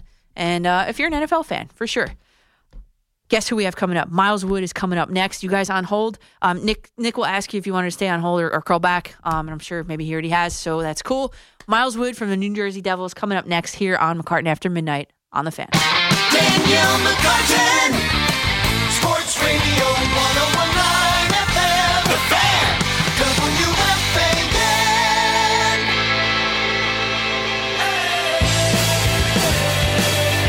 WFAN. We are joined by Miles Wood, New Jersey Devils forward on McCartan After Midnight here on the Fan. Miles, thanks for joining us after uh, a tough loss and a, and a tough stretch. Yeah, thanks for having me. Um, certainly has been a tough stretch for the team, but we have a game tomorrow to look forward to. Hopefully, we can uh, stop the bleeding here. You know, for the viewer at least, it was an exciting first period. I mean, five goals scored between the two teams. Um, entering play, Chris Kreider, ton of momentum, fifth in the league in goals scored. What was the game plan to try and minimize his impact on the game today? I can't say we had a specific game plan for Chris Kreider. Um, we just talked about um, mo- more of him on the power play. Um, he picks up a lot of speed, and they like that backdoor play. Five on four, we were more focused on Kreider, but five on five, we didn't really focus on him that much. So when Subban fired that one in after you guys uh, won the battle of the boards, 17 seconds later there was another run from Maltsev. Suddenly Mhm. it's it's no longer two nothing. It's two two now. What was your vantage point on both of those goals? Yeah, it uh, certainly was great for us. You know, being down 2-0 um, super early in the game, it it certainly you know can put a damper on things. But you know, Subi and Maltz both had great goals, huge huge goals for us um, to get it back to 2-2. But um, you know, just couldn't hold it. In terms of game momentum, though, it's two two. Like you said, you were down early. Now it's two two. What were you thinking at this point? Like, could this really swing our way? And how can we m- maintain this momentum? Yeah, for sure we had it um, at that point, but I think the big thing for us in our downfall tonight was we were just cheating for pucks. Um, whether that was on the offensive side or the defensive side, I felt like we were on the wrong side at most points, and we we gave up a lot of two on ones, and you know that was uh, that killed us. PK Subban said during the first intermission, that's who the MSG had. He said, yeah, "You're going we're going to get better in this game. It starts with the details." Why couldn't you get anything going offensively? I feel like we've been in a lull here for for a while. Just you know, in terms of scoring, um, we haven't scored a lot in the last five or six games here. You know, it's just a little puck luck at times. Two games ago, we had 40 shots and we only scored one goal. I mean, but just as long as we're still creating those chances, that's that's all you can ask for. And you know, soon that they'll start to go in, and you know, we're just uh, not hoping for it, but we just have to stick with the process. It almost sounds like you know in basketball, the shots are eventually going to fall. In hockey, the shots Exactly. are eventually going to fall. But it's almost is there a level of frustration starting to build, and how are you guys trying to negate it? Uh, I, I'd be lying if I told you that there was zero frustration. You know, we're all super competitive people. That's that's part of the reason why we play the game. We want to win. I don't know what the exact stat is, but I think we're one in seven in the last eight, one in six in the last seven. I don't know what it is, but uh, it's not good. And um, I, I have to, you know, play a stronger game, and that's man to man on the team. The only people that are going to bail us out of the situation is the guys in the room, and that's the only thing that we can focus on. Yeah, PK also alluded to the, the leadership group on the team. What was what was the message of that leadership group, or, or from the coaching staff, or, or among the players? Um, didn't say much after the game. Um, during the game, just stick to the process, stick to the system. You know, don't don't try to cheat for stuff. Um, play the game the right way. Seven losses in a row at the Prudential Center is what it is. How can you, Miles Wood, work to change the team's mentality surrounding that? Just play more of a hard nosed game. Get my hit count up. Um, get to the front of the net. Play my game. You know, it's, it's such a cliche, but at the end of the day, I'm a north south player, and uh, when I start to get you know slide from that, um, you know that doesn't help the team. But you know, just get back to playing the way that I can. Just get to the net front. I feel like I've been trying to do that more and more because that's where the goals are. You know, the puck has to go there at some point in the ship. So, but you know, I think uh, I think just getting back to my game and uh, that's man to man in the team. Devils, I, I just had checked uh, before you jumped on. The Devils are bottom five in the NHL in power play points percentage. What has to be done to improve that aspect? That's such a huge part of the game. Get more shots to the net. It's as simple as that. You know, we're trying to look for cross seams that aren't there. If a D ha- has a lane, um, he tries to get it to the flank when we should just start getting pucks to the net, shooting more, get the PK tired, and then that's when we can make the cross seam play. But I think right now, I think we're just trying to overcomplicate the game. Hockey's a very simple game, and when you try to think too much out there, that's when it gets super tough. And um, I think that's what we're doing on the power play. Yeah, I mean that's any sport though. I mean, you think of like a, a, str- a struggling or slumping batter in the batter's box, same thing.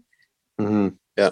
You guys listening to New Jersey's Devils forward Miles Wood on McCartan after midnight on the fan. You know, we're still living in a COVID world. Um, you guys know it better than anybody, but you guys are playing teams over and over. What is like a regular season advantage to playing the way that this schedule is set up? The games count more. If you look at the Rangers and us, I think they were three points ahead of us, and now they're seven. It's just you know e- each game counts that much more. We've been on a slide here. We were in a playoff spot, and then you lose X amount of games that we have in the last eight games, and now we're pretty far out. Um, but you know we have to claw back here, um, and the only answer is the guys in the room. It's not going to come from the outside world, but we're certainly trying to search for it and get this back on track because it's a slippery slope we're on. Yeah, slippery slope. And, and I guess the disadvantage to the schedule being the way it is is that you guys are in a very tough division. Um, is that the number one disadvantage for the way the schedule set up? To be real, I mean, all, all the teams in the league are extremely good, and you can win or lose at any point in the season. You know, six of the eight teams were playoff teams last year, but It's a brand new season, and we don't care. All we're trying to do is just trying to win a game. It doesn't matter who we're playing against because teams are so good. Um, this is the best league in the world, and you could lose or win at uh, against whoever. Um, it's not just our uh, division. We're talking about Miles Wood here on the fan. Um, I was just thinking as I was watching the game today, this divisional alignment, right? Mm. On the ice, so the player's perspective, at least, what is your player's perspective? Um, once the teams start playing, when the playoffs, when once the teams start playing outside the division, what does that look like on the ice? Is there there's no familiarity? Uh, you're watching tape. I mean, what does that look like on the ice? Like for us, I mean, we we play each team eight times. It's not like they're going to bring something new each game. I mean, e- each team has a certain style that they play in. If you look at the Islanders, they're much more of a stay at home, low scoring, stingy game. Mm-hmm. And against the Rangers, there's a little more ice out there to make plays. But you know, we we play these guys eight times. Um, there's not much film that you can do. Um, there's only so much that you can say. But you know, it's up to us to come prepared each game and try to win a hockey game. And once you get outside the divisional play, though, is, there a level of curiosity, a letter, letter, level of randomness, even like to those teams? Uh, well, right now we're we're only playing eight teams, so it's not like you know we're playing you know the Kings or the Stars or something like that right now. That's more like the playoffs and stuff. But right now we're only focused on the eight teams that we're playing. Does minimal practice time because of COVID um, Mhm. have an effect on what you guys are trying to do, especially with a young team? It's a lot of games in a short amount of time. If you look at March, we play every single Tuesday, Thursday, Saturday, Sunday, four games a week, and it's all about rest. You know, we have practices here and there. Um, they're kind of sporadic, but you know that's just the way that this season is. There's absolutely zero excuses because each team is doing the same exact thing. Nico Hischier, week to week, without him, the youngest captain in the entire league, what is this team, this Devils team, missing without him? It's a huge loss. He's our captain, leader, for sure our best player. You know, when you don't have that guy on the ice consistently day in and day out, it certainly hurts the team. But Hischier's doing um, extremely well. You know, at first looked way worse than what it was, but I'm just happy he's around the guys and smiling because health and safety is first and foremost. Hopefully, we can get him back very soon. You know, Miles, I wanted to get your opinion. Something that's really, um, really being spoken about among the NHL community, especially online, is Tom Wilson. I mean, what are your thoughts? I mean, the guy li- resides in your division with the Washington Capitals. You know, what are your thoughts on on repeat offenders like him and playing the game dirty? to be honest, I did not see the hit. Wilson, um, he's a player that I respect in a certain way. He's a hard nosed kid. He plays that game that way, but I did not see the hit, so I can't comment. Uh, I think that would be unfair for me and him to comment on that. All right, so the future of the Devils. I, I got to be honest, and let me let me lighten this up a little bit. I got to be honest. I'm sure I'm going to get killed for this, but I'm not a fan of the green on the uniforms. What is your take on the reverse retro uniforms? I love it.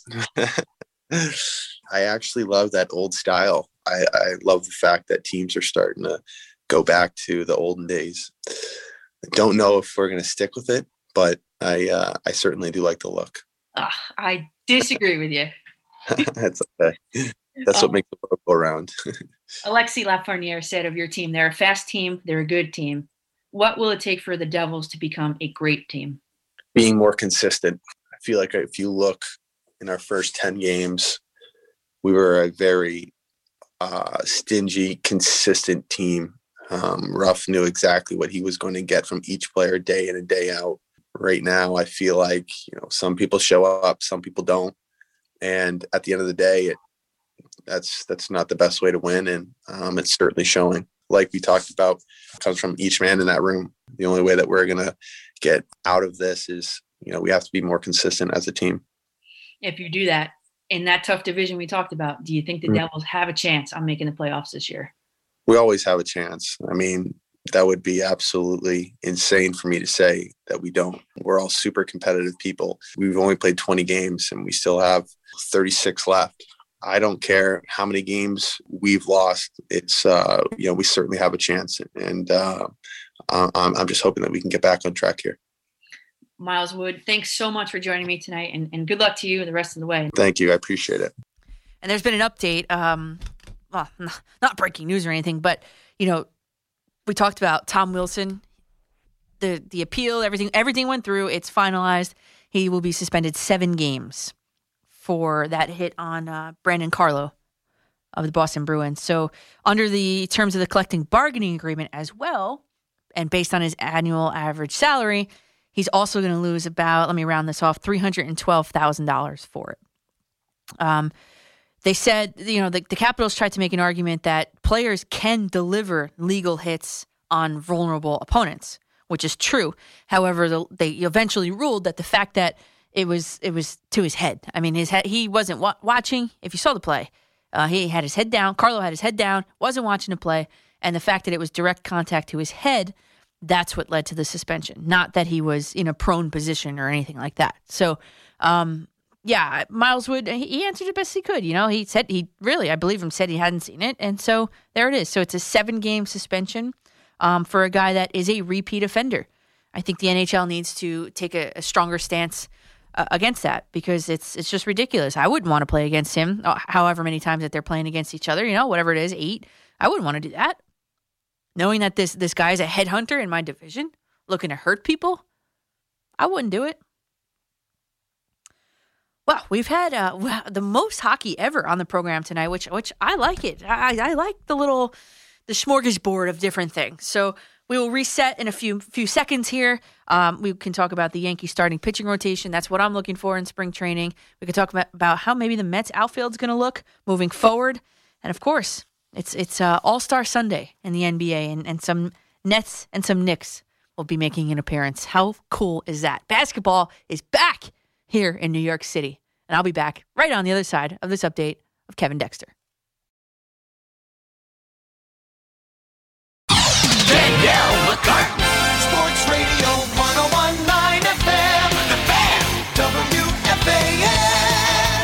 Back to the final hour of McCartan After Midnight here on this early Sunday morning.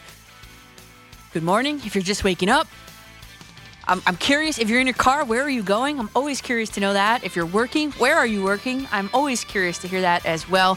Um, we've had a, a smorgasbord of different things that we've talked about tonight. Um, woven throughout all the topics has has been um, the fact that it's been tough to see some some baseball games on TV here in in, in our area, especially.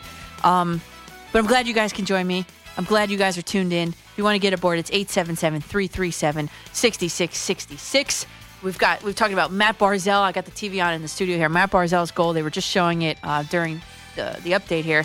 It is the number one play on Sports Center, and I I mean, it's a, if you haven't seen it, I tweeted it at Coach MCCARTAN. I put it there so you can see it. I mean, the goalie, he was just helpless. I mean, it was just, it was that nasty. It was that sick.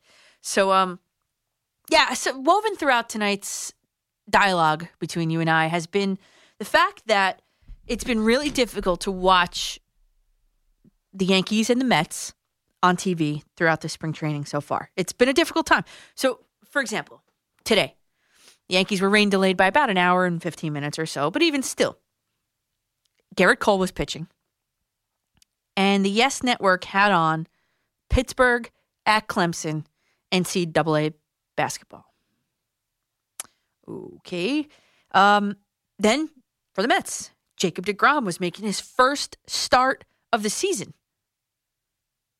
SNY had on Sacred Heart at Bryant NCAA basketball. I mean, if you just if you take the feelings out of it, it's just facts. People want to see Gerrit Cole and Jacob DeGrom. Let me sh- make sure I get this straight. A video feed of the two best or among the two best pitchers in the league who just happen to play in our major New York market were not accessible today.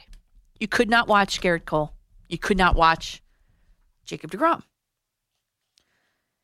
So my solution is this. The last I checked, we are in the year 2021 where everybody's watching TV with a second screen anyway. So why not put one of those programs on the app? I know the Yes Network uses it was it called the Fox Sports Go app. That's fine, whatever. You know what I mean? But what I'm saying is this: there should be really no excuse um, nowadays why you can't consume the sports content that you want to consume. Why is it so difficult for me, for anybody, to tune in to watch Gerrit Cole or Jacob DeGrom today and come up empty? Why do I have to? I had an app, right? I have to consistently today what I was doing to give you guys the best show possible because you know I like to see things with my own eyes. I, I don't like to just regurgitate what everybody else says. I like to see it, evaluate it myself. And I couldn't see Gerrit. Uh, well, Gerrit Cole did the uh, the bullpen session today, but even more so, Jameson Taillon pitched today. I would have loved to seen that.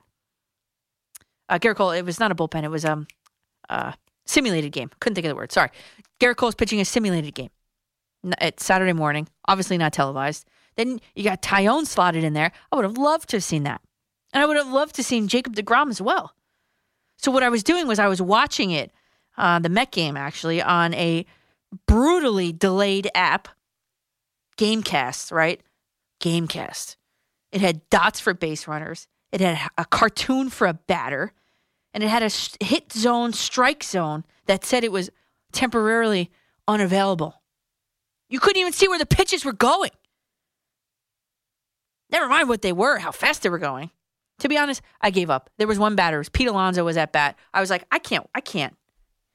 And you know why I'm particularly annoyed?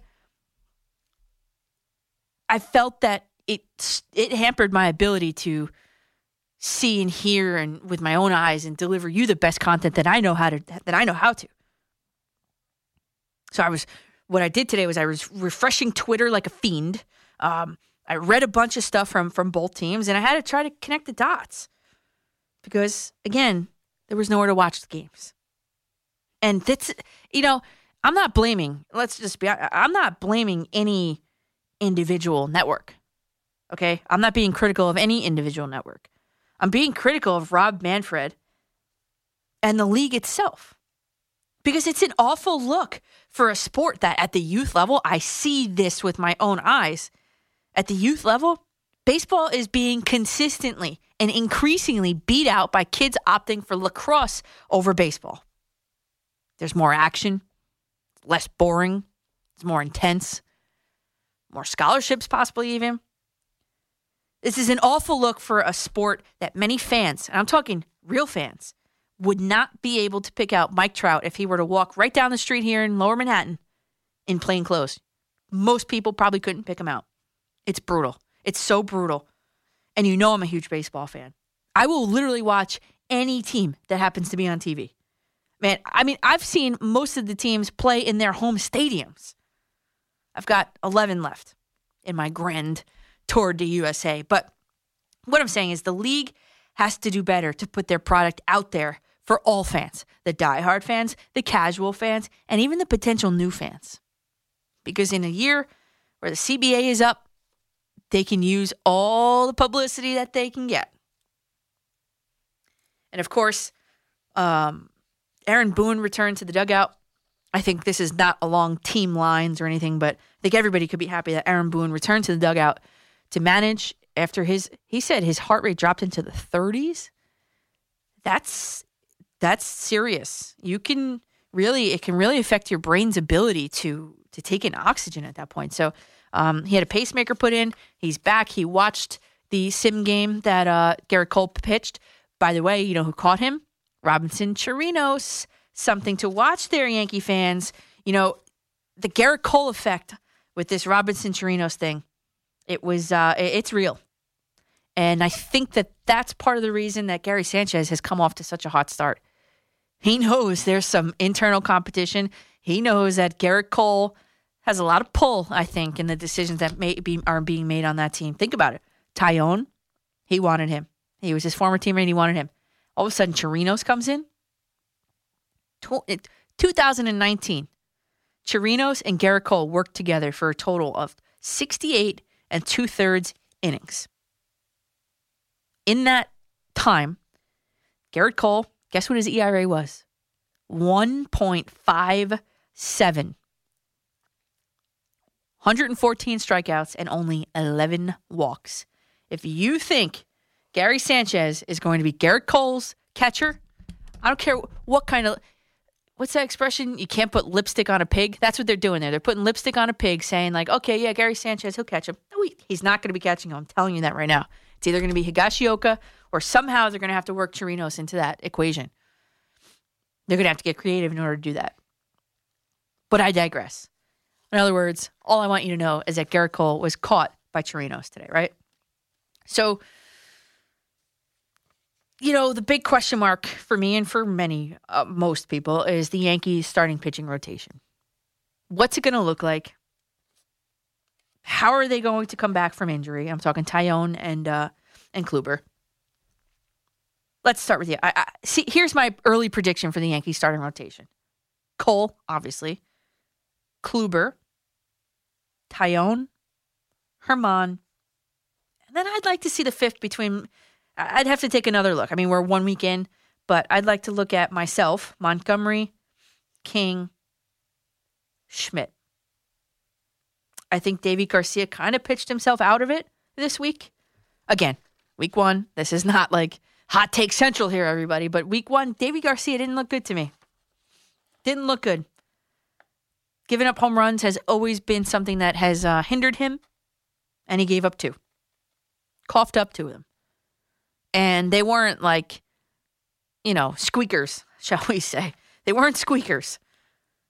They were hit over 100 miles an hour, the two, two of the home runs. Both of the home runs, I should say. So uh, it was just too wildly inconsistent for me. I okay, uh, you guys are gonna call me up and say, "Oh, that's, that's, the you're crazy."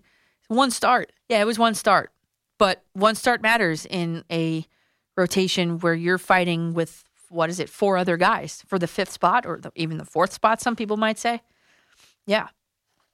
But I tell you, who looked really good, and you know, I, I preface this already. For all intents and purposes, on this show, Domingo Germán, the player, is only what we're going to discuss. We are not discussing Domingo Germán, the person. This is like a tough spot, right? Obviously, given the suspension, I still don't know exactly what happened, what transpired that led to the suspension. So from here on out, he is Germán the pitcher, not Germán the human being. Because there is no ignoring him. He will be part of the Yankees moving forward. So if the Yankees feel, and Hal Steinbrenner, who I assume knows everything, feels that he deserves another shot, then I guess fine, right? But let me say this again on this program, we will only be discussing him when necessary and as he performs on the field. And with that said, I have one word for Domingo Germán's performance impressive. My adjective to describe his performance was impressive for a guy that has not pitched in 534 calendar days. And again, I know it was one outing, but that could have crashed and burned, and it didn't. It was pretty much everything that the Yankees could have hoped for in that outing. He had a he opened the game with a three pitch swinging strikeout of uh, it was the Tigers. It was Robbie Grossman, and that was a game that I was able to watch. I saw it with my own eyes. It was a nasty off speed pitch down and way out of the zone. Grossman chased it like two feet. The changeup was working for Germán. His fastball touched 94 miles an hour. 31 pitches was a little much. Um, but again, four strikeouts, that's probably why that correlated with that. So, um, lot to like from Domingo Germán. I got to tell you. And if you're a Met fan, I know we all weren't able to watch it. No baseball fan was able to watch it today, but Jacob DeGrom made his first start. And uh, I played goodness gracious, great balls of fire. He was throwing 100 miles an hour. I mean, he's in mid season form, Jacob DeGrom. Mid season form. High heat, touching 100 on the gun. It's almost like, okay, we know you could do it. Let's, you know, pump the brakes a little bit on it. Don't hurt yourself, right? But his final stat line from, from Saturday's game was 29 pitches, one hit, one walk, three strikeouts, and of course, zero runs scored. I just hope Mets fans don't take Jacob DeGrom for for for granted. Just like Yankees fans and Gerrit Cole. I mean, knock on wood, these are two very consistently reliable guys. And DeGrom, the one hit he gave up uh, on Saturday, Saturday afternoon, was a double. And he explained, DeGrom explained in his post-game Zoom, he said that after that double, McCann told me nobody is on time with the fastball. So he stuck with that and really worked on locating it. Okay, that's fine. Next, I'd like to see him working off speed stuff, maybe a fastball here or there. But again, as uh, I think it was Eric and Ron Konkama, I think was saying, you know, this is this is a time to work on things. This is not a time to to dominate, right? If you're, if you're a pitcher, you want to test out a new pitch in game situations. This is the time to do it. Which is why I'm not panicking so much on Deivi Garcia yet, but you know, it just didn't look good. And and again, it's it's the pressure of a guy that needs to perform well. See, Deivi Garcia and a Jacob DeGrom or Gerrit Cole, they're in two different positions. Spring training means different things to different players, right? So Gerrit Cole, uh, Jacob DeGrom, they're just fine tuning. They're experimenting. They're fine tuning. You know, a guy like Deivi Garcia is fighting for a ro- uh, rotation spot. You've got uh, uh, Derek Dietrich. He might be making the opening day roster on the New York Yankees. And I know we haven't mentioned him much tonight, but we could. And I think just overall, I think just the Mets have just less question marks than the Yankees do. I mean, they're going to have one of the best starting rotations in all of baseball, especially when Noah Syndergaard comes back. I think the Dodgers, I think we can all pretty much agree that the, Dodgers have the best. I think the Mets have a new young superstar in the most important infield position that there is, shortstop Francisco Lindor. And I'm not just saying that because I play shortstop, but it is important. And they have the best catcher behind the plate that they've had in years in James McCann.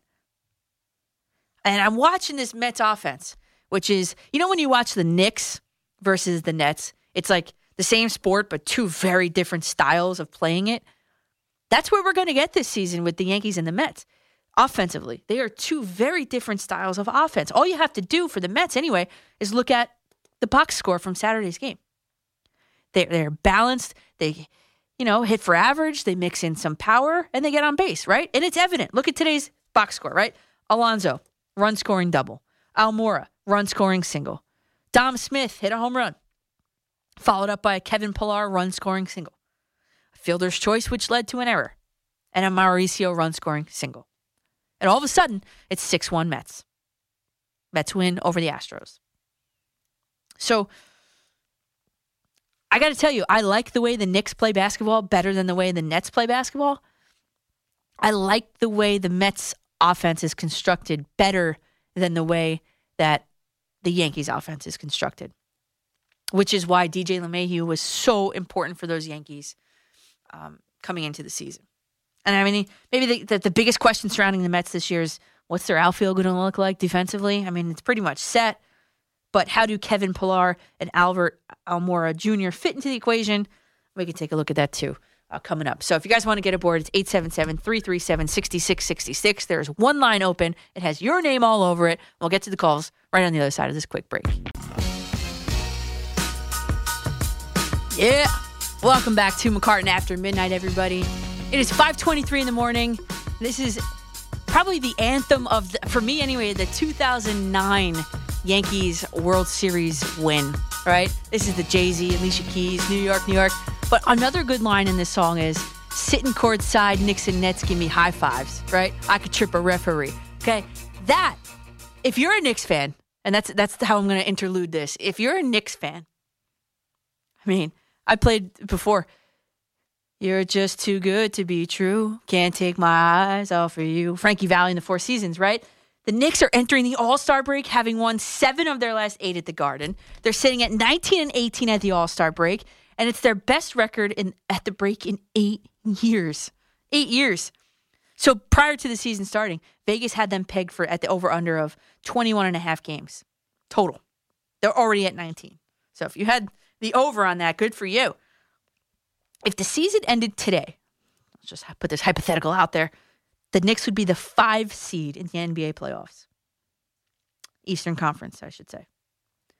If the five seed, eh, pretty much five seed always takes on the four. So if the season ended today, their opponent would be the Boston Celtics. And they beat them once. And they've got two more games again against them this spring. So if you're a Knicks fan, you know, good for you. You're going to watch Julius Randle in the All Star game, first time All Star. Tom Thibodeau has absolutely unlocked his potential. And that is my view on how the Jets should be handling Sam Darnold. Robert Saleh, maybe he maybe he works with Sam Darnold, unlocks his potential like Thibodeau did with uh, Julius Randle, maybe potentially, right? And if he does, great. And if he doesn't, guess what? Then you, you got the Kansas City Chiefs model where you have all the pieces around the quarterback, and all you have to do is go out and, like Mahomes, place the quarterback in the, into the equation.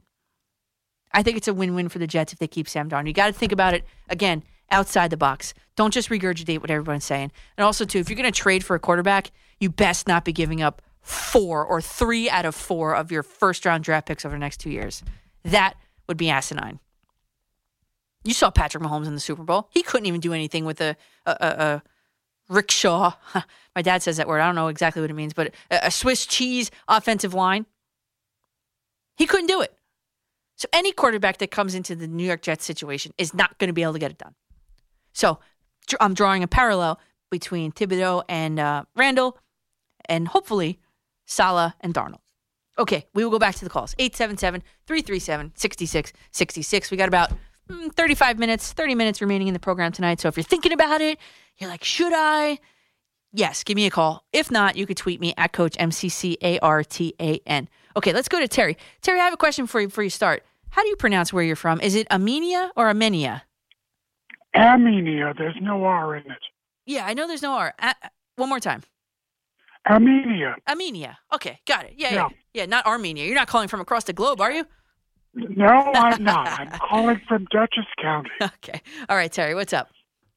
First of all, I'm so glad that the Imperatrice is back. I am back. That the Empress is a hundred percent. I'm hu- cento per cento.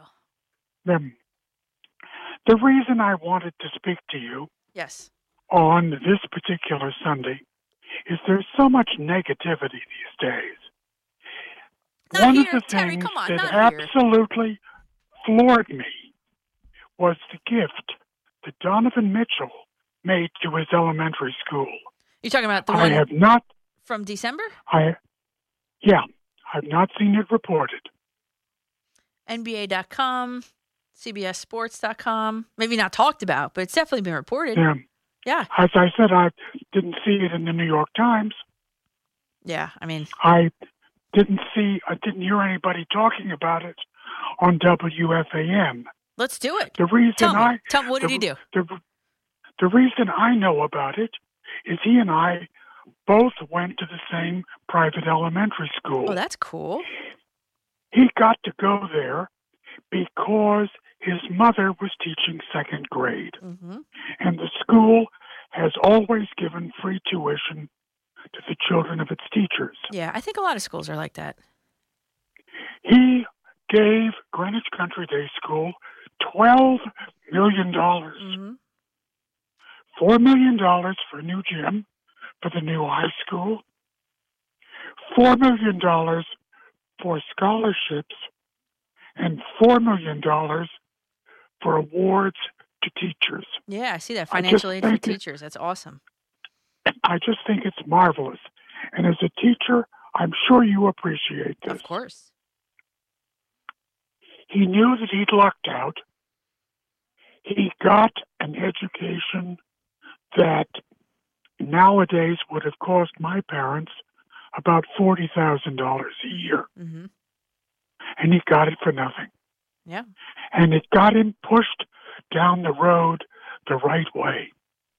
And he's one of those people who remembers and is paying back, and I think that's marvelous. One last thought. Mm-hmm. I call him Commissioner Manfraud Yeah. Ain't that right? because that's what he is. He does not represent baseball. He represents the owners. Mm-hmm. And when the obituary Major League Baseball is written, he will be one of the accessories to its murder. Wow, That's a that's a very vivid way of putting it. Well, first, I don't know if baseball's ever going to actually, you know, in, to use your analogy, die. But um, It's a lot different from the way it was when I used to sit and watch it with my dad oh well, of course, on black and white television. of course. And people talk about the speed of the games. It's the damned advertisements. Yes, it's too many commercials. I'm with you on that. Take the picture out. When ten I- commercials. Put the change the picture I- of ten more commercials. Uh, the catcher passes wind commercials. Every excuse they can find. By the way, that's one of the reasons why soccer, professional soccer, will never be truly popular in the United States. Yeah. The, the networks haven't figured out how to make money. Yeah. To put it quite bluntly. But to come back briefly to Major League Baseball, when I was a kid, one team was going on the field when the other was coming off. It was relentless. Yeah. That was the reason why it was such a joy. And now you sit and twiddle your thumbs for three or four minutes between half innings. Mm-hmm. It's not fair. It's not fair to blame it on the pace of the game. Doctrine of unintended consequences. The minute free agency became a reality, it became a much more expensive game for the owners literally to the field. One of my mother's closest friends owned a minor league team in Oklahoma that she inherited from her father. And as Dorothy said to me, you do not own a baseball team.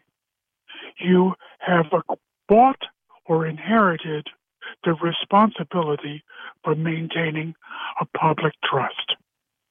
Baseball, going to the park, is no fun anymore. Unless it's a minor league game, and Major League Baseball is doing everything it can to kill the small minor league markets. It's disgusting. Well, I will get down off the soapbox. You stay well, dear. Thanks, Terry. I'll talk to you next you. week. Yeah. You know, I, I just I disagree. I love going to the games. I still think it's fun. Um, you know, it's not a minor league. It's just not. That's what it. That's you know, it's not a minor league experience. If you want a minor league experience, you go to the minor league game. But I I I'm with you in the sense that there are way too many commercials. I hate the Nike check. I know it's small, but I hate the Nike check on the uniforms. I hate the new era logo on the hats. It's all about a money thing. I get it. Um, but the commercials are what kills me. I mean, brutal. Me, a big baseball fan, you lose me in like the sixth and seventh inning. I start to go in and out, change the channel, look at something else in like the sixth or seventh inning because there's just too many pitching changes and this and that and, the, and, the, and to try and incorporate or encapsulate young minds. The average attention span of of a uh, basically how you figure out attention span of adolescents is basically if they're eight years old, they have pretty much like an eight minute attention span. Like that's kind of how it works. So you lose a lot of those kids at, at that point in time. So yeah, while while baseball has to figure it out, Rob Manfred is uh is one of the main culprits as to why it is the way it is. I'll give you that. Um, you can't say that going to the ballpark isn't fun. I've been dying. It's been tomorrow will be one year since I've seen a game live in person, and that was uh, the U.S. Women's National Team game in uh, uh, Red Bull Arena. Couldn't think of the name. Red Bull Arena in uh, Harrison, New Jersey, down there by by Newark. Tomorrow will be one year. I cannot wait to get to a game. Let's go to Carlo in Kings Park. You're on the fan. Good morning, Danielle. How are you? I'm good, Carlo. What's up? Definitely talk about some Yanks and some Jets if I could. Yeah. Uh, you kind of like stole my thunder before. Oh no, sorry. it's okay. Uh, about as far as the uh, the uh, where you protected the the pitching staff. I, I like what you said. I really do like what you said because obviously it's Cole. Yeah. Um, then you have Kluber. Yep. And Taillon. Yep. And um, I think you said I think you said uh, Germán, Germán. yeah, Germán. He might even be the third. I don't know. I'd have to see him again. But yeah, Germán fourth. I have him right now. Uh, Montgomery. Yeah. And you still have you still have Schmidt. You still have the other. You can never have enough pitching, Danielle, Mhm. as you well know, because things happen. People get hurt, and you know, not for anything. It's a long season. Yeah. Not that I'm complaining, because I love. I mean, I love baseball. I'm actually going to watch today's Yankee Yankee Philly game because I want revenge because the 15 nothing Oh, I know. That was like a mercy rule. That was brutal. That's ridiculous. I mean, come on. But I'd still watch it though. Absolutely. You know, Carlo, Absolutely. I, I, I just wrote this down. When you said long season, yes. And you know what? It's going to even feel longer to these players because last season was a short season, if that makes sense. That's right. And a lot of people, a lot of people have this fixation that, you know, pl- this player is is this because of a 60 games. Mm-hmm. No, no, no. It's 162 games. That's how you judge Yeah. a player because that was not even was that not not even uh, ridiculous. I mean, you can't you can't say that uh, like a batter is 140. What do you think about Gar- Gary Sanchez, though? Oh, you you led me right into that. Um, okay. Uh, I'm in a minority. Everybody hates him. Everyone, everybody wants to hang him dry. Yeah. I don't, because I think he is going to bounce back big time. Well- I really, truly do. I, I've been reading a lot about what he's been doing. He's been simplifying things. And listen, I don't hate him either. Like the Yankees need Gary Sanchez to play well in order to succeed. Let, let's just put that out there. So, you know, I wasn't one of those people that was shipping him off either. Like you couldn't get much for him at that point. So, yeah, hopefully he'll rebound. Did you see the home run over over the batter's eye? I mean, that was a mammoth shot It was like, oh, that was only spring training. to dead No center. But to dead center. That's what I look at. He hit another one to right field. That's what I look at. He he's he's just really seeing the ball well at the plate. So I think I think you're right. I'm I'm I'm with you that Gary Sanchez is going to have a bounce back year. I mean, it can't get any worse than what he had. But what I'm saying is, you know, it's go- it's going to be good for him. I think so. Absolutely. And as far as the Jets go, Danielle, let me tell you, another person that like they like to hang out to dry is um, is is uh, is Sam. Yeah. I mean, not for anything. Sam has had no one to throw the ball to. Nobody. Sam has had no one, no one on the line to protect him. Nobody. And you know, Becton, well, being but- a coach, you know, you know, being a coach, unless you have protection, you're going to be on your back. And last time I checked, you can't throw, you can't throw on your back. But that's just me. I don't know. Did you watch the Super Bowl? Did you see Patrick Mahomes? Oh, I- Case that's in point. an exception. You know, you know, you, but you know what I'm saying. Yeah. Case in point, he didn't have an offensive line. Look what he looked like. Same thing. I felt like I was watching Darnold 2.0 out there. exactly. Um, I don't know. I don't know. I I still am not. I still don't want to give up on Sam. Me neither. Me personally, I don't want to give up on Sam. Nope. But they do. Do they? but do they? They said what they what Joe Douglas said a couple days ago was that he was going to answer the phone if it rang. Get you know what else? I'm glad you, Car- Carlo. Thanks for the call. I'm glad you said that because Joe Douglas said he was going to answer the phone if someone called about Sam Darnold. You know who? You know what other teams said they were going to answer the phone? This is the same line. If someone called about their quarterback, the Seattle Seahawks. Are the Seattle Seahawks really going to trade Russell Wilson? No. But they said they were going to answer the phone. So did Joe Douglas about Sam Darnold. I really don't think that the Jets are going to trade Sam Darnold. They shouldn't. And I made the, the argument before. See what he can do. You saw what Ryan Tannehill did without Adam Gase. Now let's see what Sam Darnold could do with Adam, without Adam Gase. You know, someone before brought up, oh, he was seeing ghosts. That's a mental thing. Seeing ghosts is a mental thing. That means you were not prepared by your coaching staff. That's not a talent thing. That's a that's a mental preparation thing. Right? I mean, duh. Obviously, Wayne Chrebet came on here and told you Sam Darnold is a good quarterback. He would stick with him. And again, again, to be fair, this was before all these Watson and everything. I, maybe I'll email Mar- uh, Wayne Chrebet closer to uh, the draft and see if he wants to come back on. But you know, Wayne Chrebet said he'd stick with him. Tony Richardson said he would stick with him. I'm going to trust the opinions of, of NFL players, NFL Jets, former Jets. I'm going to trust that opinion. You know, kid's got skills. Whether he flexes them in New York, that's another thing. I hope he does. Let's go to in the order that you guys called. Lenny in Fort Lauderdale. You're on the phone. You're, you're on the hey, welcome back. Thank you, thank you, thank you. Sweet. Hey, you mentioned the Knicks. I, I couldn't be happy with the season. How great are they playing? has brought him back. Uh, he doesn't count out to the players. If they're playing poorly, sits them on the bench. He, you know what? Do you know when I fell in love with Tom Thibodeau? It was a preseason game, I believe, or one of the first games of the season. And it was like within the first two minutes of the game, they screwed up. He called the timeout and ripped them right there. Ah, I love loved it. it. Loved it. I love it. And let me tell you, Julius Randle's playing better than any Knick since Bernard King, I think, or Patrick Ewing. Wow.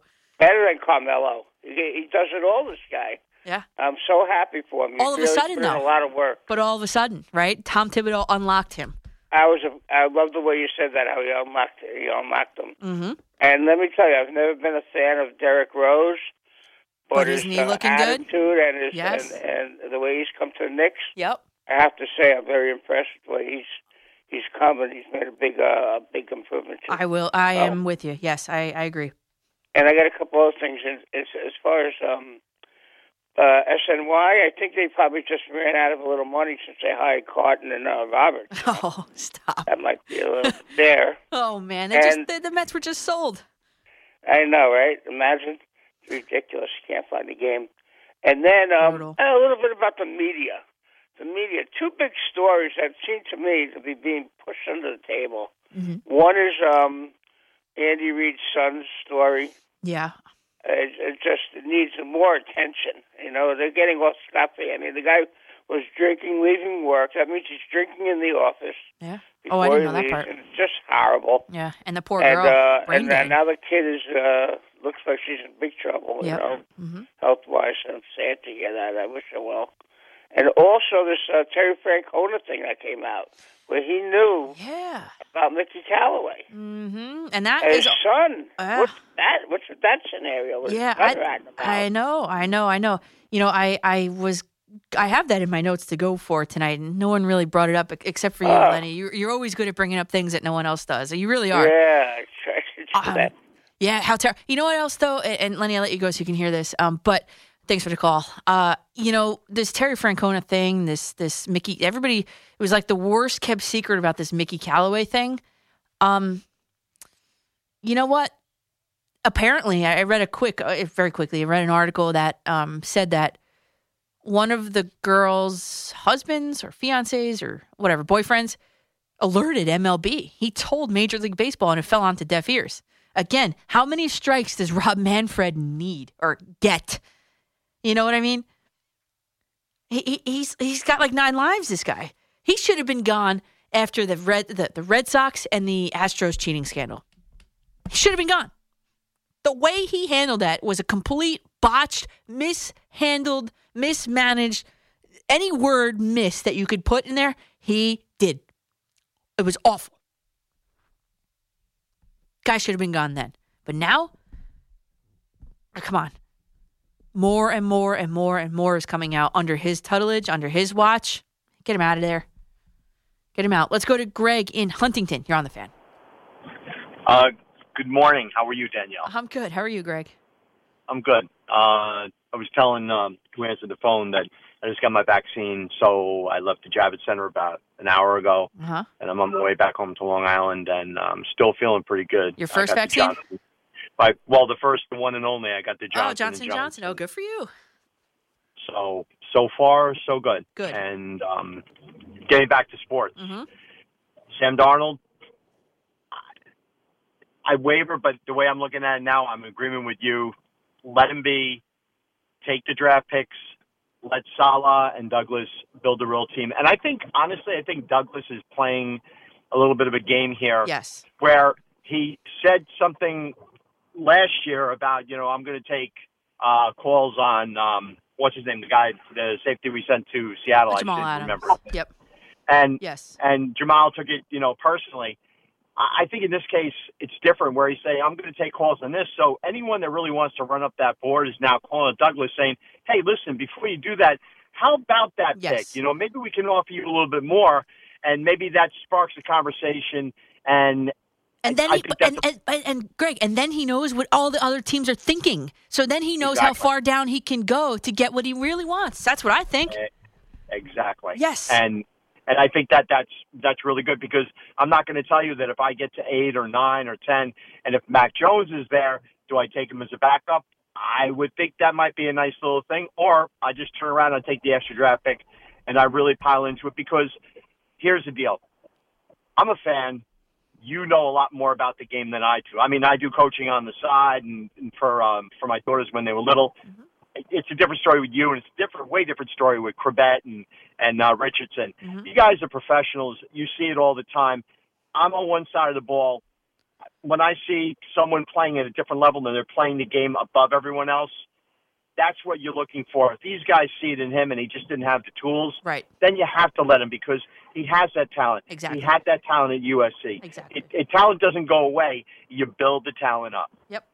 Totally with you, Greg. Great call. I- I'm totally with you on that. And and where that starts and ends is with coaching. And that Sam Darnold did not have a good coach in Adam Gase. He actually performed better. If you look, he performed better under Todd Bowles, the defensive-minded Todd Bowles, than he did with uh, Adam Gase. Smorgasbord full of topics tonight. We have the remaining, probably about a little less than 15 minutes remaining in the show. So if you want to get aboard, uh, we, we're popping. We are popping in this five o'clock hour. 877 337 6666. As you can tell, everything is on the table from Yankees starting pitching to who is going to be the starting ca- uh, catcher, the starting quarterback for the New York Jets um, moving forward. Everything in between. It's all, it's all there for you. Get aboard. We have looks like we have one line open for you. 877-337-6666.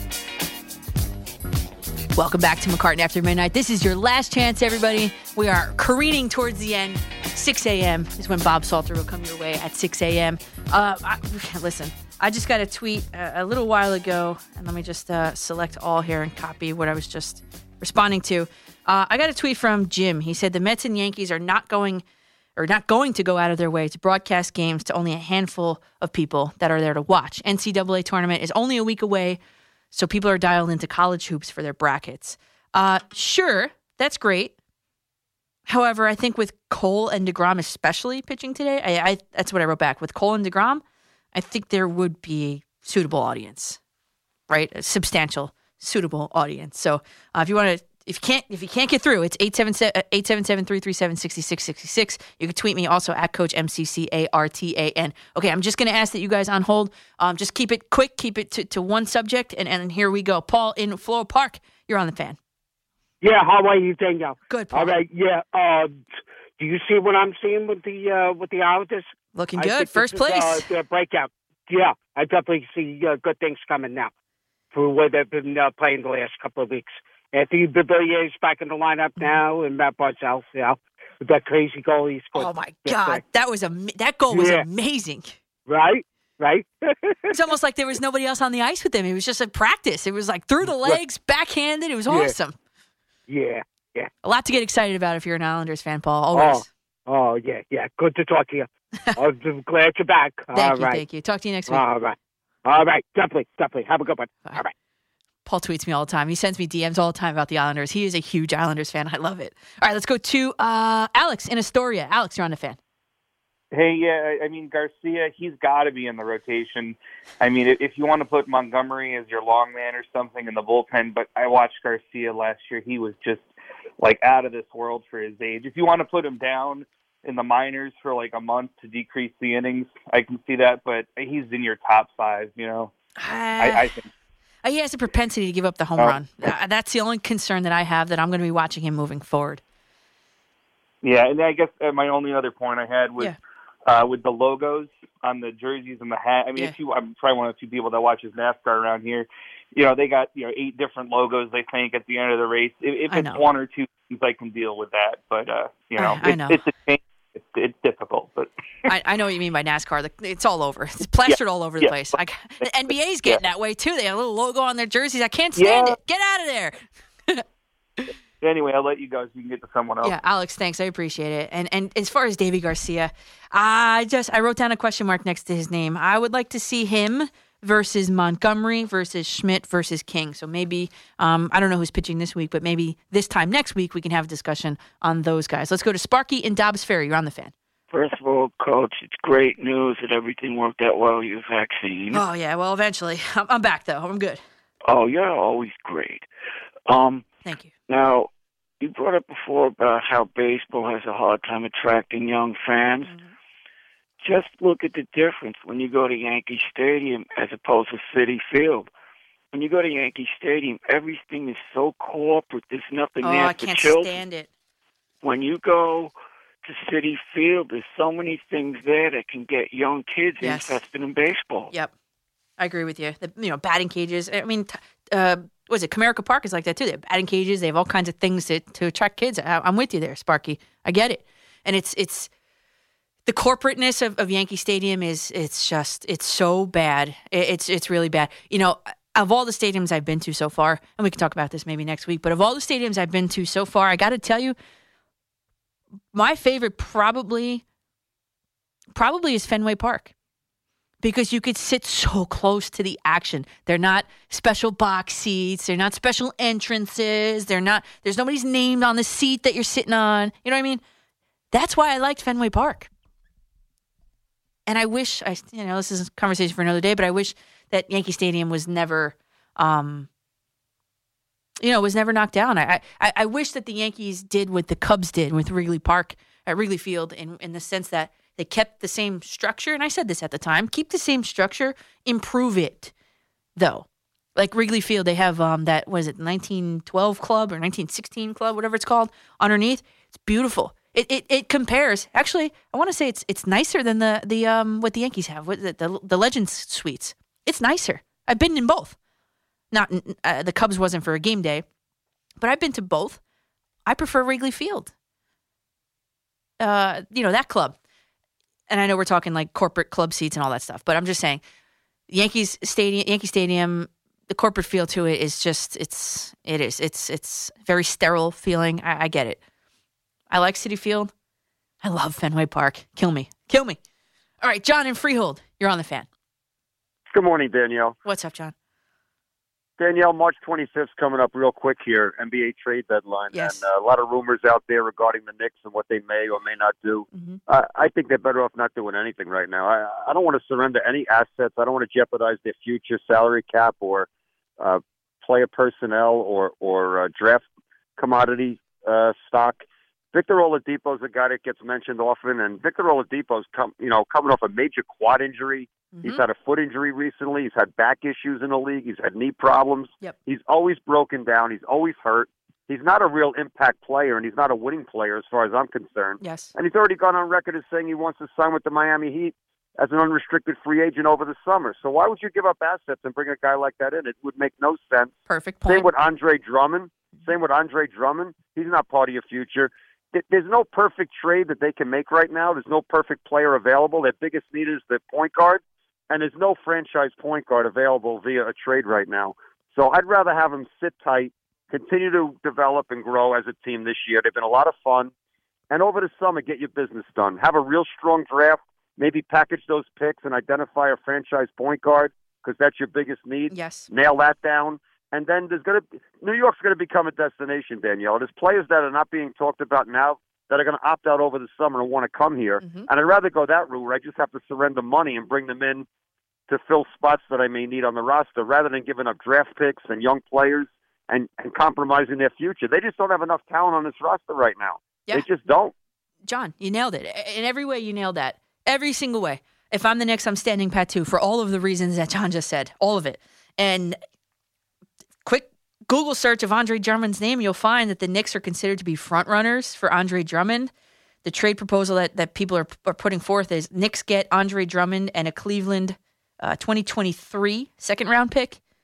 The Cavaliers would get Frank Ntilikina, Reggie Bullock, and uh, and Ignas Brazdeikis. Um, I wouldn't do it. I wouldn't do it. I think that they've got a good thing going here with Tom Thibodeau. Uh, they're clearly playing up for him, and again, like like John said, they need uh, uh, a point guard. And being that there are none available right now, listen, no one thought the Knicks were going to make the playoffs, right? Can we can we put that out there? Maybe if you're a diehard, you know, irrational fanatic, you you, you always believed in it, but no one logically looking at that roster, looking at the East, thought the Knicks were going to be making the playoffs. And if the season ended today, they'd be the five seed. So roll the dice. You're playing with house money at this point. Just go with it. Just go with it. See what happens. Then uh, it's already starting. The Knicks are looking like a, a destination, like John said. John's really tuned in with the Knicks. They're looking like a destination, and you never know what can happen then. And they're in a good cap situation, too. So let it roll, play with house money, and see what happens. That's my, my philosophy with the Knicks. And uh, Mick in Rocky Point, you might be closing us out tonight. You are Mariano Rivera of the night, Mick. What's up? Hey, Danielle, welcome back. You were missed last week. Thank you. Appreciate it. Danielle, how great is life when one of our biggest complaints is that an exhibition game wasn't on TV? I know. I mean, think about But, it. ju- but go. Mick, Mick, it's my job. I, I have to watch it. Oh know? no, I'm not saying it's bad, but I'm just saying how good is life. I know. I mean, that's pretty good when that's one of our main things. Anyway, Danielle, I missed you last week. I'm so glad you're back, and uh, I'll let you go for the next guy. And if I'm the last guy, have a great week. All right, Mick, you too. Thanks. I'll talk to you next week. Okay. Oops, sorry, I didn't mean to cut you off there. Um, I just got a tweet. Uh, yeah, Greg, Greg from Huntington tw- tweeted me again, and he said, uh, "I just spoke to you, Greg from Huntington. Everyone forgets about Severino. At some point, maybe about the hundred game mark, he will be back. What to do then?" Um, good question. You know, I, I didn't forget about Severino, but the Yankees have to survive until they get to him. That's what through the month of April, through the month of May, probably through the month of June, right? I, I think he told Moose and Maggie, they told him what, the end of June, beginning of July, he'll be back. So at that point, you got to see where he slots in. You got to see. You got you got to see how, how he is against game action, live hitters, and and Greg is is proposing Cole, Kluber, Taillon, Germán, Severino, Montgomery. Garcia. That's that's one that's too long. But I would probably I would probably do. I don't know. You know what? I don't know. I don't want to make a prediction here, but Severino's got to be probably the two or the three, and I don't know. I would maybe Cole. I really think Kluber's got it, so I would do Cole, Kluber, Severino, Taillon, Germán. I think that's pretty good, pretty formidable. I mean, based on what we've seen, or Cole, Kluber, Severino, Germán, Taillon, maybe is what I would do. I don't know, but I think if you're a Yankee fan, you're you're quite optimistic that your starting pitching rotation during this first week of spring training looks a lot better than what you thought it could have looked. And for the Mets, your off- your your offense looks good, clicking on all cylinders. I, I think you're happy if you're a Met fan too. Listen, they missed out on Bauer. They missed out on Realmuto. First of all, I don't think they were really all the way in on Realmuto. Let's just put that out there. Bauer could do without him, right? And George Springer, the guy wants six years instead of five. He's 31 years old. He wanted a six year deal at 31 years old to play center field. Now we're talking about first baseman here. You know? I'm glad the Mets didn't go on that last year for him. I'm glad they passed on him. So we could talk all about this more next week. Thanks to all the callers. Could not have done this without you. I love coming here. I love talking to all you guys. If you missed any portion of the show, hit that radio.com rewind feature. It's a free app. At 440, I was joined by New Jersey Devils forward Miles Wood. Gave us great perspective on their recent skid and a COVID adapted 2021 season. Actually, you know what? While you're there, just go ahead and rewind to 3 a.m. Listen to the whole thing while you're at it. Great job to Nick tonight behind the glass, as, as they say. And to, to Kevin Dexter. I always want to say Kevin Dexter Lawrence. Kevin Dexter on the updates. Bob Salter is up next. In the meantime, you guys hit my socials at Coach M-C-C-A-R-T-A-N, Facebook.com slash Coach McCartan. And we'll keep the conversation going throughout this week, and I will talk to you next week. Sports Radio 1019 FM.